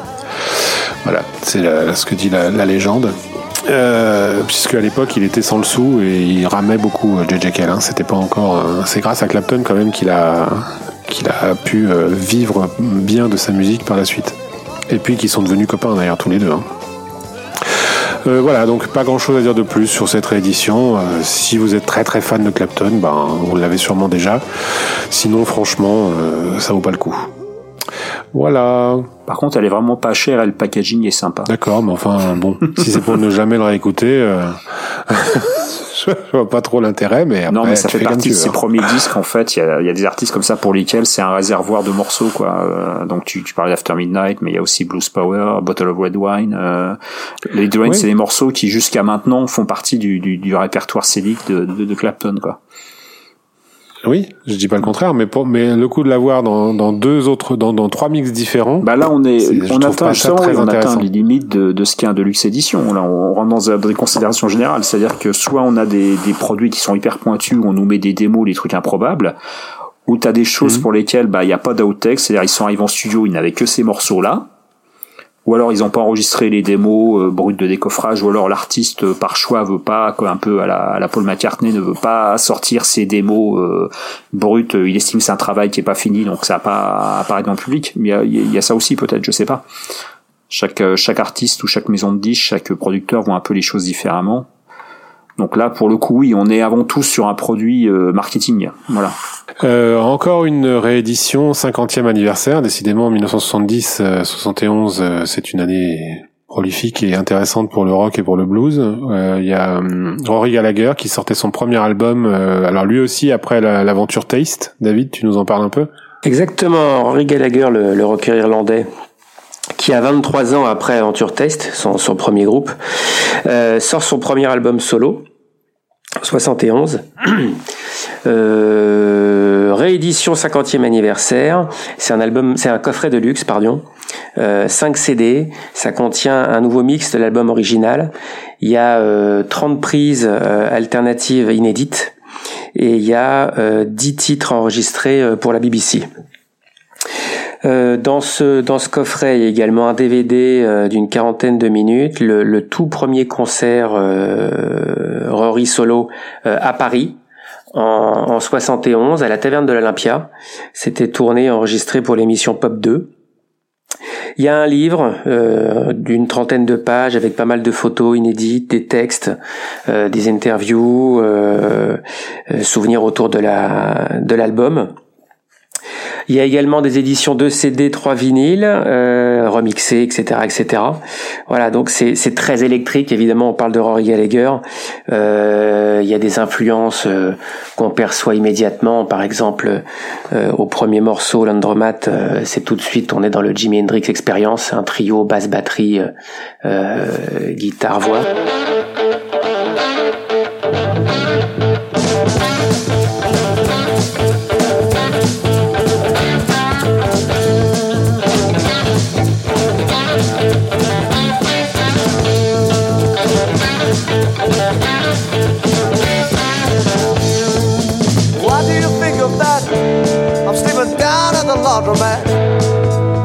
If you should pass, you should have dropped my back.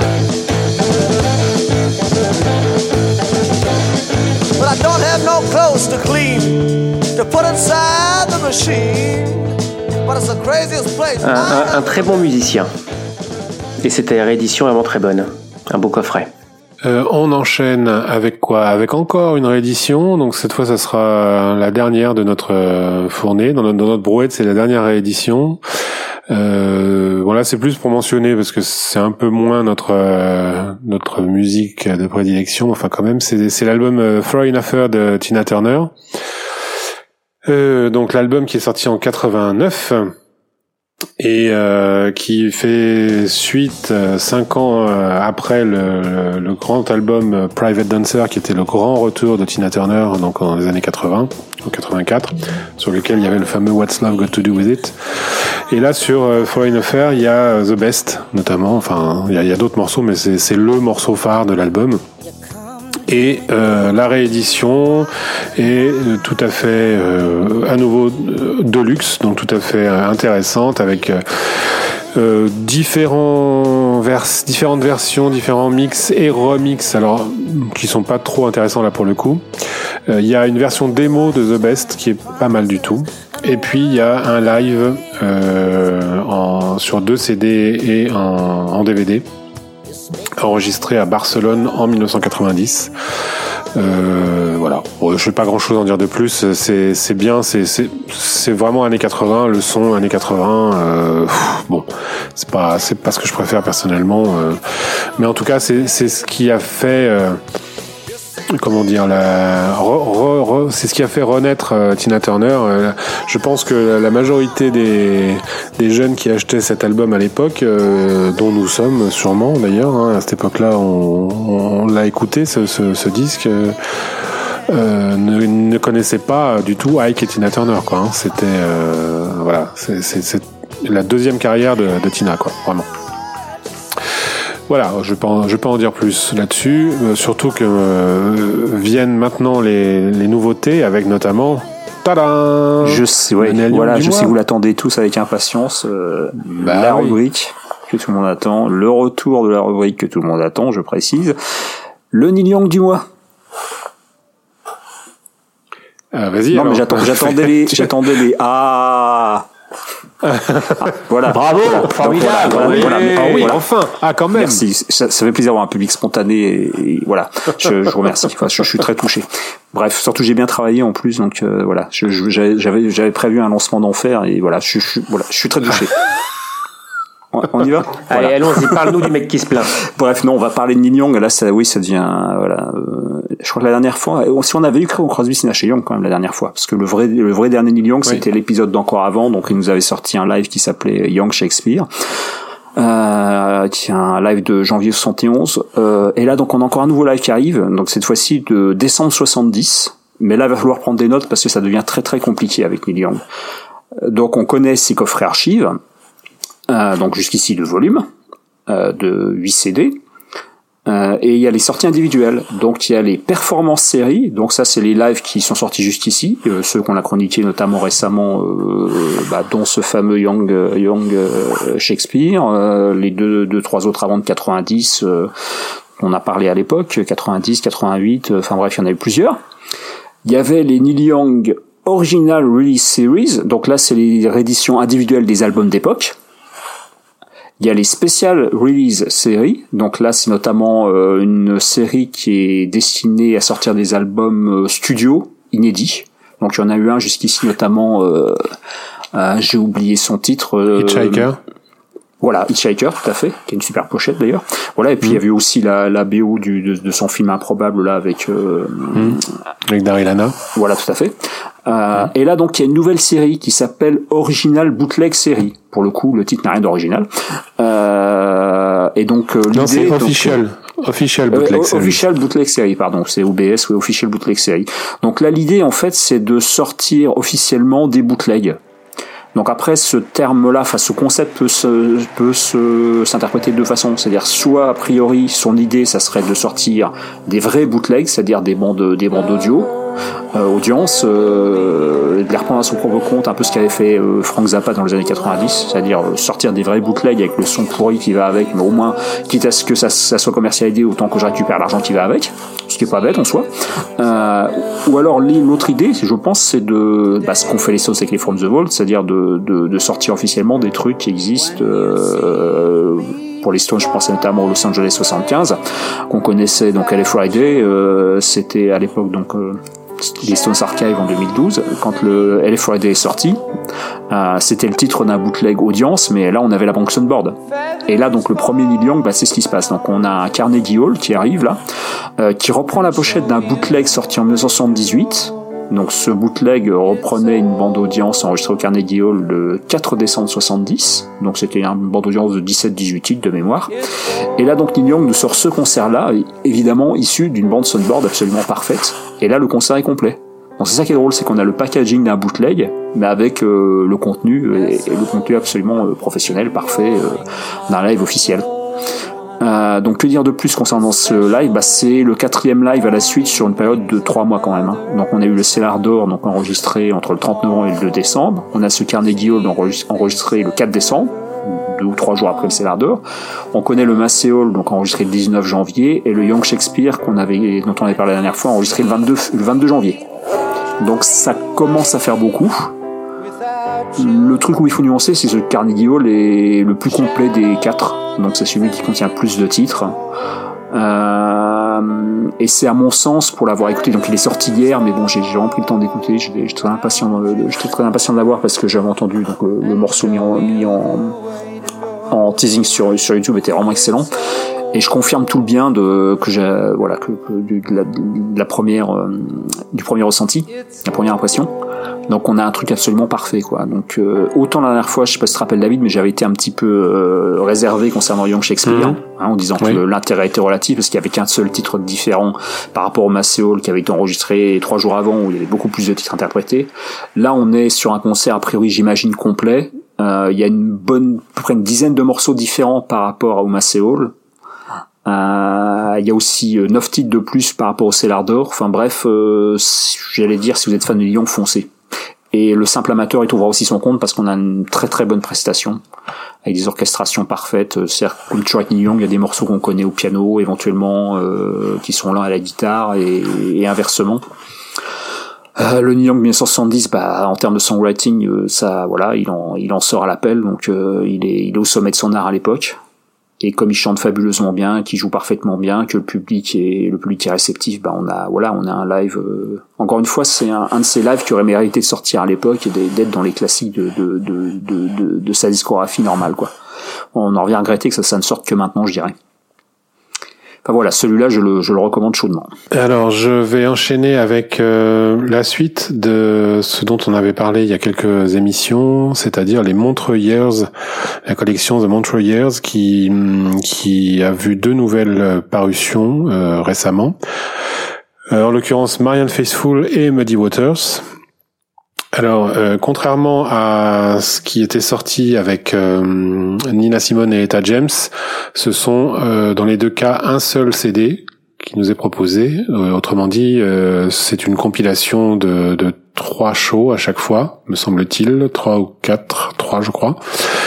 Euh, euh, et qui il n'y a pas un deuxième C D avec un, un show complet comme c'était le cas avec Nina Simone et Etta James. Bon, euh, c'est pas trop grave, c'est dommage, mais voilà, c'est comme ça. Donc Marianne Faithfull, elle est allée au Festival de Montreux assez tard dans sa carrière puisque la première fois c'était au milieu des années quatre-vingt-dix, donc en quatre-vingt-quinze. Et euh, ensuite, euh, elle s'est plutôt rattrapée puisqu'elle y est allée euh, cinq fois euh, sur euh, en, en quinze ans, quoi, quasiment. Donc euh, voilà. Donc là, il y a quatorze titres. Ça ouvre euh, avec une reprise de Van Morrison, euh, Madame George, qui est vraiment euh, fabuleuse, enregistrée en quatre-vingt-quinze. Et puis ensuite, bah, c'est c'est compiles diverses. Donc il y a un show de deux mille neuf, deux mille deux, quatre-vingt-dix-neuf. Voilà, ce sont et, et un aussi de deux mille cinq. Voilà, ce sont ces shows là qui sont compilés.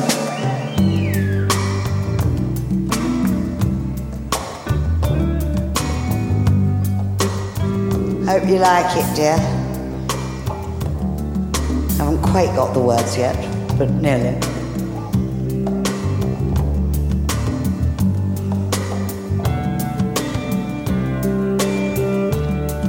Down the Cypress Avenue, childlike visions leaping into view. The clicking, clacking of the high-heeled shoe. Ford and Fitzroy, Madam George, marching with the soldier boy behind.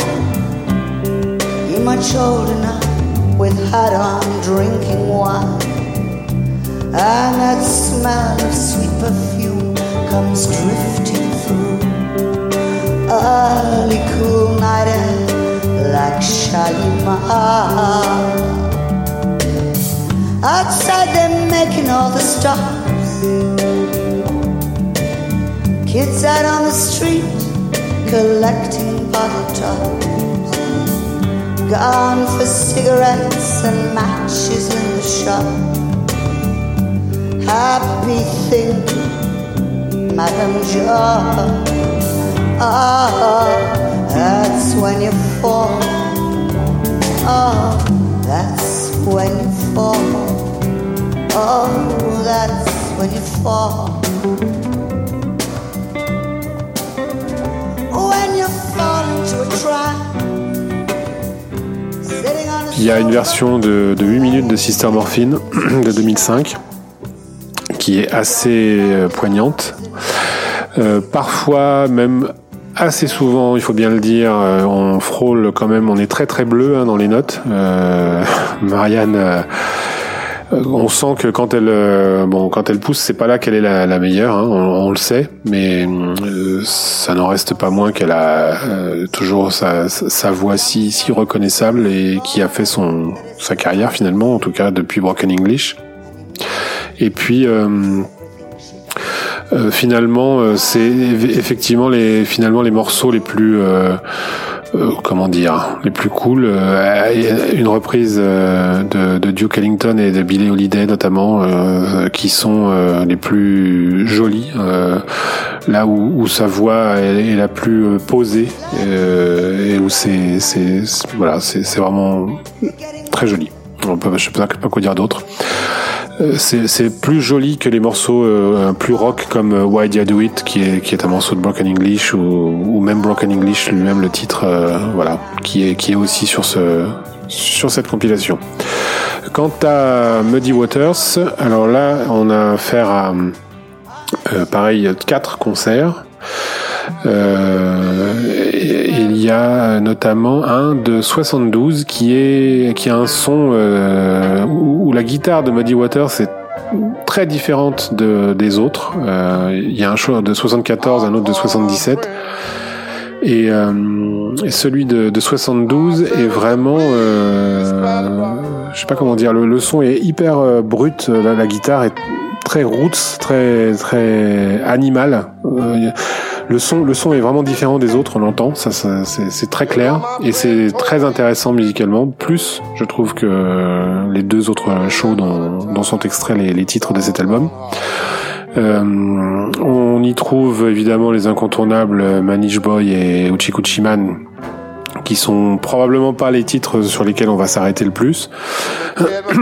euh, voilà, il y a, en ce qui me concerne, il y a County Jail qui est donc enregistré en soixante-douze avec un, avec des sons de slide de guitare qui sont euh, euh, assez frissonnants. Euh, voilà.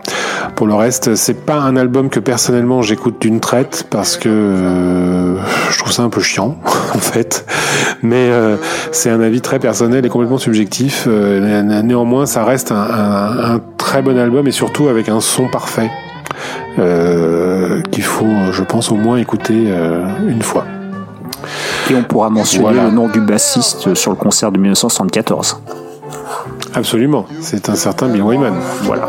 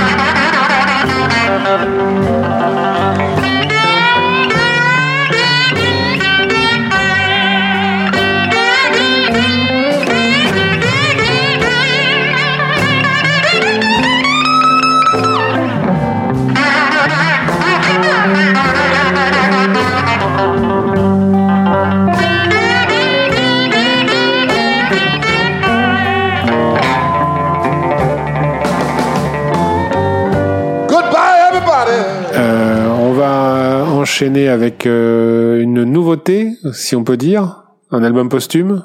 David, c'est pour toi ? Ouais, posthume. Prince, Welcome to America. C'est, c'est le, le dernier album euh, de Prince. C'est, c'est comme ça, on dit comme ça. C'est sorti fin juillet, déjà. Euh, douze titres. C'est un album qui a été enregistré en, en deux mille dix. Euh, qui devait euh, sortir dans la foulée, et finalement Prince a entamé la tournée euh, vingt et un Night Stand, et puis l'album euh, voilà, il a rangé ça dans son coffre-fort et pour plus tard peut-être. En tout cas, il, il n'est sorti que maintenant. Euh, c'est un c'est un album euh, soul funk vraiment. Euh, qui est vraiment très intéressant. Pour moi, c'est ce qu'il y a de plus intéressant euh, en sortie Prince euh, entre deux mille dix et, et, et, et deux mille quinze, j'allais dire de son vivant.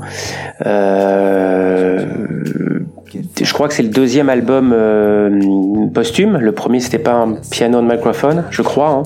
Mais là, voilà, c'est, on est vraiment sur quelque chose de très très intéressant, je trouve. Les sonorités. C'est un album euh, que Prince a écrit pour... Euh, Enfin pour, il s'interrogeait vraiment euh, sur, sur sur le pays, son pays, les États-Unis, euh, par rapport au problème du racisme, par rapport aux au conflits religieux, par rapport euh, à, à tout ce qui concernait la, la condition de l'homme, et cetera. Voilà, c'est ce qui c'est ce qui pèse principalement dans la dans ses compositions. Euh, c'est un encore une fois, je trouve ça vraiment très très bon, euh, du, du bon Prince. Euh, je suis pas fan de de tous de toutes les périodes et de de toutes les choses, mais là en l'occurrence, euh, je, je m'y retrouve. J'ai envie de dire, je m'y retrouve. Euh, c'est sorti en simple C D et il y a euh, également une version un peu plus euh, luxe qui sort donc qui est sortie en, en C D, un double vinyle. Et un concert complet euh, inédit en, en Blu-ray. C'était le dernier concert euh, de la tournée vingt et un Night Stand, justement, au, au Forum d'Inglewood en Californie. Voilà, c'est produit par euh, par le, euh, le claviériste, il s'est coproduit par le, le claviériste Maurice Hayes, qui travaillait avec, avec Prince évidemment, euh, parmi les musiciens, euh, les gens qui ont collaboré régulièrement avec lui. Voilà, donc euh, une très très bonne sortie, une très belle surprise quand même pour, pour un album posthume. C'est vraiment quelque chose qui... On est, on est dans de l'inédit, quoi. On a quelque chose de, de très intéressant. C'est pas de la compile ressaucée ou des choses déjà entendues, et cetera, et cetera. Voilà. C'est juste regrettable, en fait, que le... Il y a encore un coffret à cent balles. Voilà, c'est ça. Ce qui est regrettable, c'est qu'il y a la politique Neil Young, là, c'est-à-dire de mettre la vidéo uniquement dans un coffret très cher, alors qu'un petit, euh, voilà, un petit euh, digipack euh, avec le, le, le Blu-ray aurait été bienvenu. Mais oui. C'est vrai. C'est vrai. Je l'ai pas précisé. C'est vrai. Euh, dans la mesure où c'est vrai que je me suis plutôt intéressé, bon, en l'occurrence j'ai pas de blue, le Blu-ray ni quoi que ce soit, j'ai vraiment le, le, le, le C D classique simple, c'est ce qui m'intéressait le plus, quoi, d'écouter ce qui était, d'écouter l'inédit, le reste, euh, voilà, m'intéressait beaucoup moins. On enchaîne assez vite avec, euh, pour mentionner le nouvel album de Sheryl Crow que j'avais oublié, dont j'avais oublié de parler la dernière fois, qui est un live, puisque de toute façon Sheryl a dit qu'elle n'enregistrerait plus d'album en studio. À voir si elle s'y tient ou pas. Donc là, c'est un live from the Ryman and More, euh, donc qui a été enregistré en majorité au Ryman Theater à Nashville, euh, sachant qu'elle a sorti quand même beaucoup de, d'albums live hein, dans sa carrière, Sheryl. Euh, donc là, c'est donc le temple de la country, euh, ce, ce théâtre-là, le Ryman, et... Hum, il y a aussi quelques titres enregistrés à Los Angeles et d'autres au festival de Newport, avec des invités comme euh, ben, Stevie Nicks, Emmylou Harris, Brandy Carlile, et il y a Waddy Wachtel aussi dessus. Et puis, euh, et puis voilà, il y a tous ces tous ces tubes, il y a des reprises de, de Dylan. Euh, Toutes ces chansons, il y a vingt-sept titres, donc il y a vraiment de, de quoi de quoi faire. C'est c'est un, un bon album live quand on aime Sheryl Crow. Euh, c'est pas euh, c'est pas indispensable, mais euh, mais c'est toujours agréable. Voilà. Et puis alors une vraie nouveauté cette fois d'une d'une jeunette, euh, parce que là on a quand même parlé beaucoup d'artistes morts ou, ou, ou sub euh, subclaquants. Euh, donc il s'appelle Samantha Fish. Non mais n'importe quoi, d'art, d'artiste mort ou subclaquant. Non mais vieux peut-être, mais enfin d'artiste bah, mort, faut pas exagérer. Attends, les Beach Boys ils sont morts pour la. T'as pas parlé d'Hervé Villard. Pour la plupart, George Harrison il est mort, Clapton, euh, je sais pas dans quel état il est, mais je pense qu'il se montre plus en public. Rory Gallagher il est mort. Clapton, Clapton, Clapton, il sort un album, on en parlera dans le dans c'est le vrai, prochain dans le prochain podcast. Il va sortir un album enregistré pendant le confinement, un, un acoustique. Non mais quel pessimisme, mais quel pessimisme, c'est pas possible. Bon, enfin, une jeune trentenaire qui joue de la guitare blues et qui chante bien, qui s'appelle Samantha Fish, qui sort un album qui s'appelle Faster, qui est un album euh, très euh, éclectique qui va de la de la ballade pop au hard rock blues.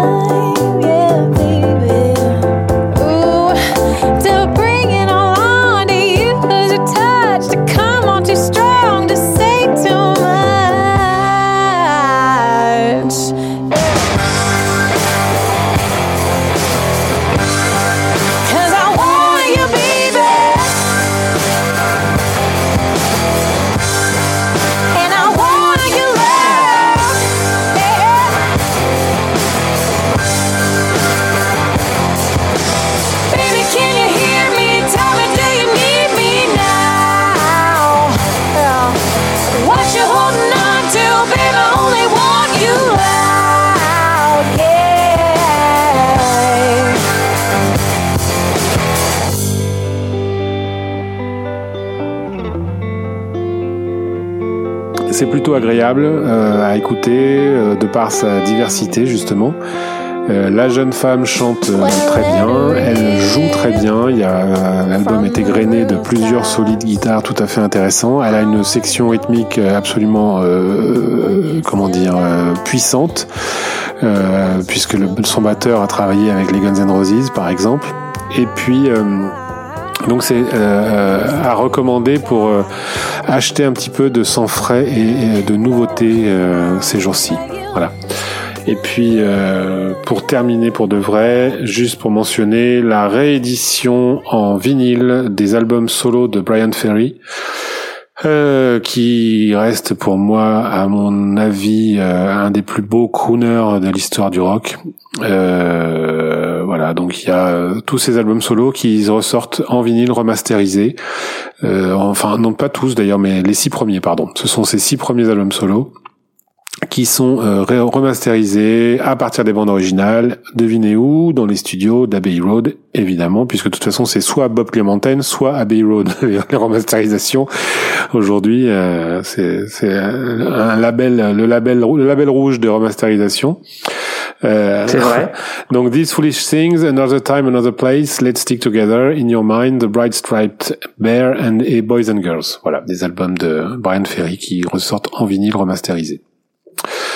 Voilà, je pense qu'on a fait le tour, messieurs. Vous aviez autre chose à ajouter ? Rien à ajouter sur les, les, les, les chroniques, des choses comme ça. Juste que le site internet de John Pash, le, le, le designer qui a dessiné le logo légendaire de la langue, euh, nous renvoie vers deux de ces autres sites qui proposent des lithos, des affiches de soixante-dix, soixante-douze, euh, soixante-treize, ainsi que le logo de la langue, signé par John Pash à la main, et également euh, vers un, une, une, une peinture. En tout cas, il, il, il peint lui-même euh, la langue, également signée à la main. Voilà, tout ça, ça coûte entre cent livres et trois mille livres selon ce que vous, ce que vous déciderez à avoir. Ça vient de, de, mettre, de se mettre en ligne assez récemment. Voilà.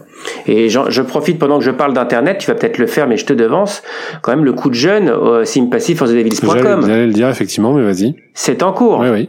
Ben c'est en cours. Euh, merci de votre compréhension pour les petits problèmes techniques en cours. Mais enfin, voilà, coup de jeune sur le site internet avec avec euh, mise à jour de pas mal de choses.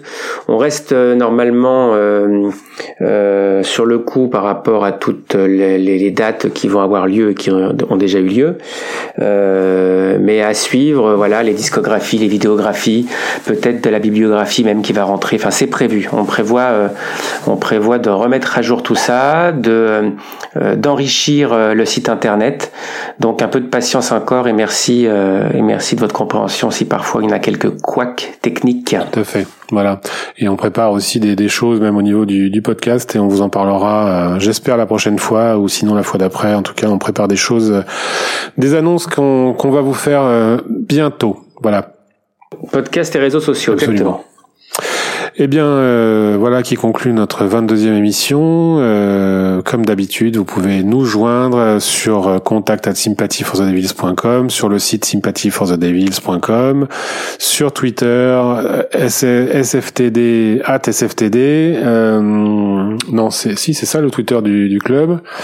Euh, vous pouvez aussi euh, nous écrire euh, en commentaire de, de l'émission sur chronicas point com. Euh, et puis comme d'habitude, laissez un avis et surtout cinq petites étoiles sur Apple Podcast. C'est ce qui permet de nous faire un petit peu gagner en visibilité dans l'annuaire des podcasts d'Apple. On est également disponible en écoute sur toutes les plateformes de streaming, Spotify, Deezer, Amazon Music. Voilà, donc euh, le plus simple pour vous, c'est de vous abonner au podcast pour ne plus rater un seul épisode. Euh, sur ce, eh bien, à la prochaine. On se retrouve ben, probablement dans un mois euh, grand maximum puisqu'il y a de l'actu sur le feu. On va parler de Tattoo You et de la fin de la tournée. Et puis, euh, et puis voilà, à très bientôt. Euh, salut messieurs. Salut tout le monde. Salut David. Salut David. Ouais.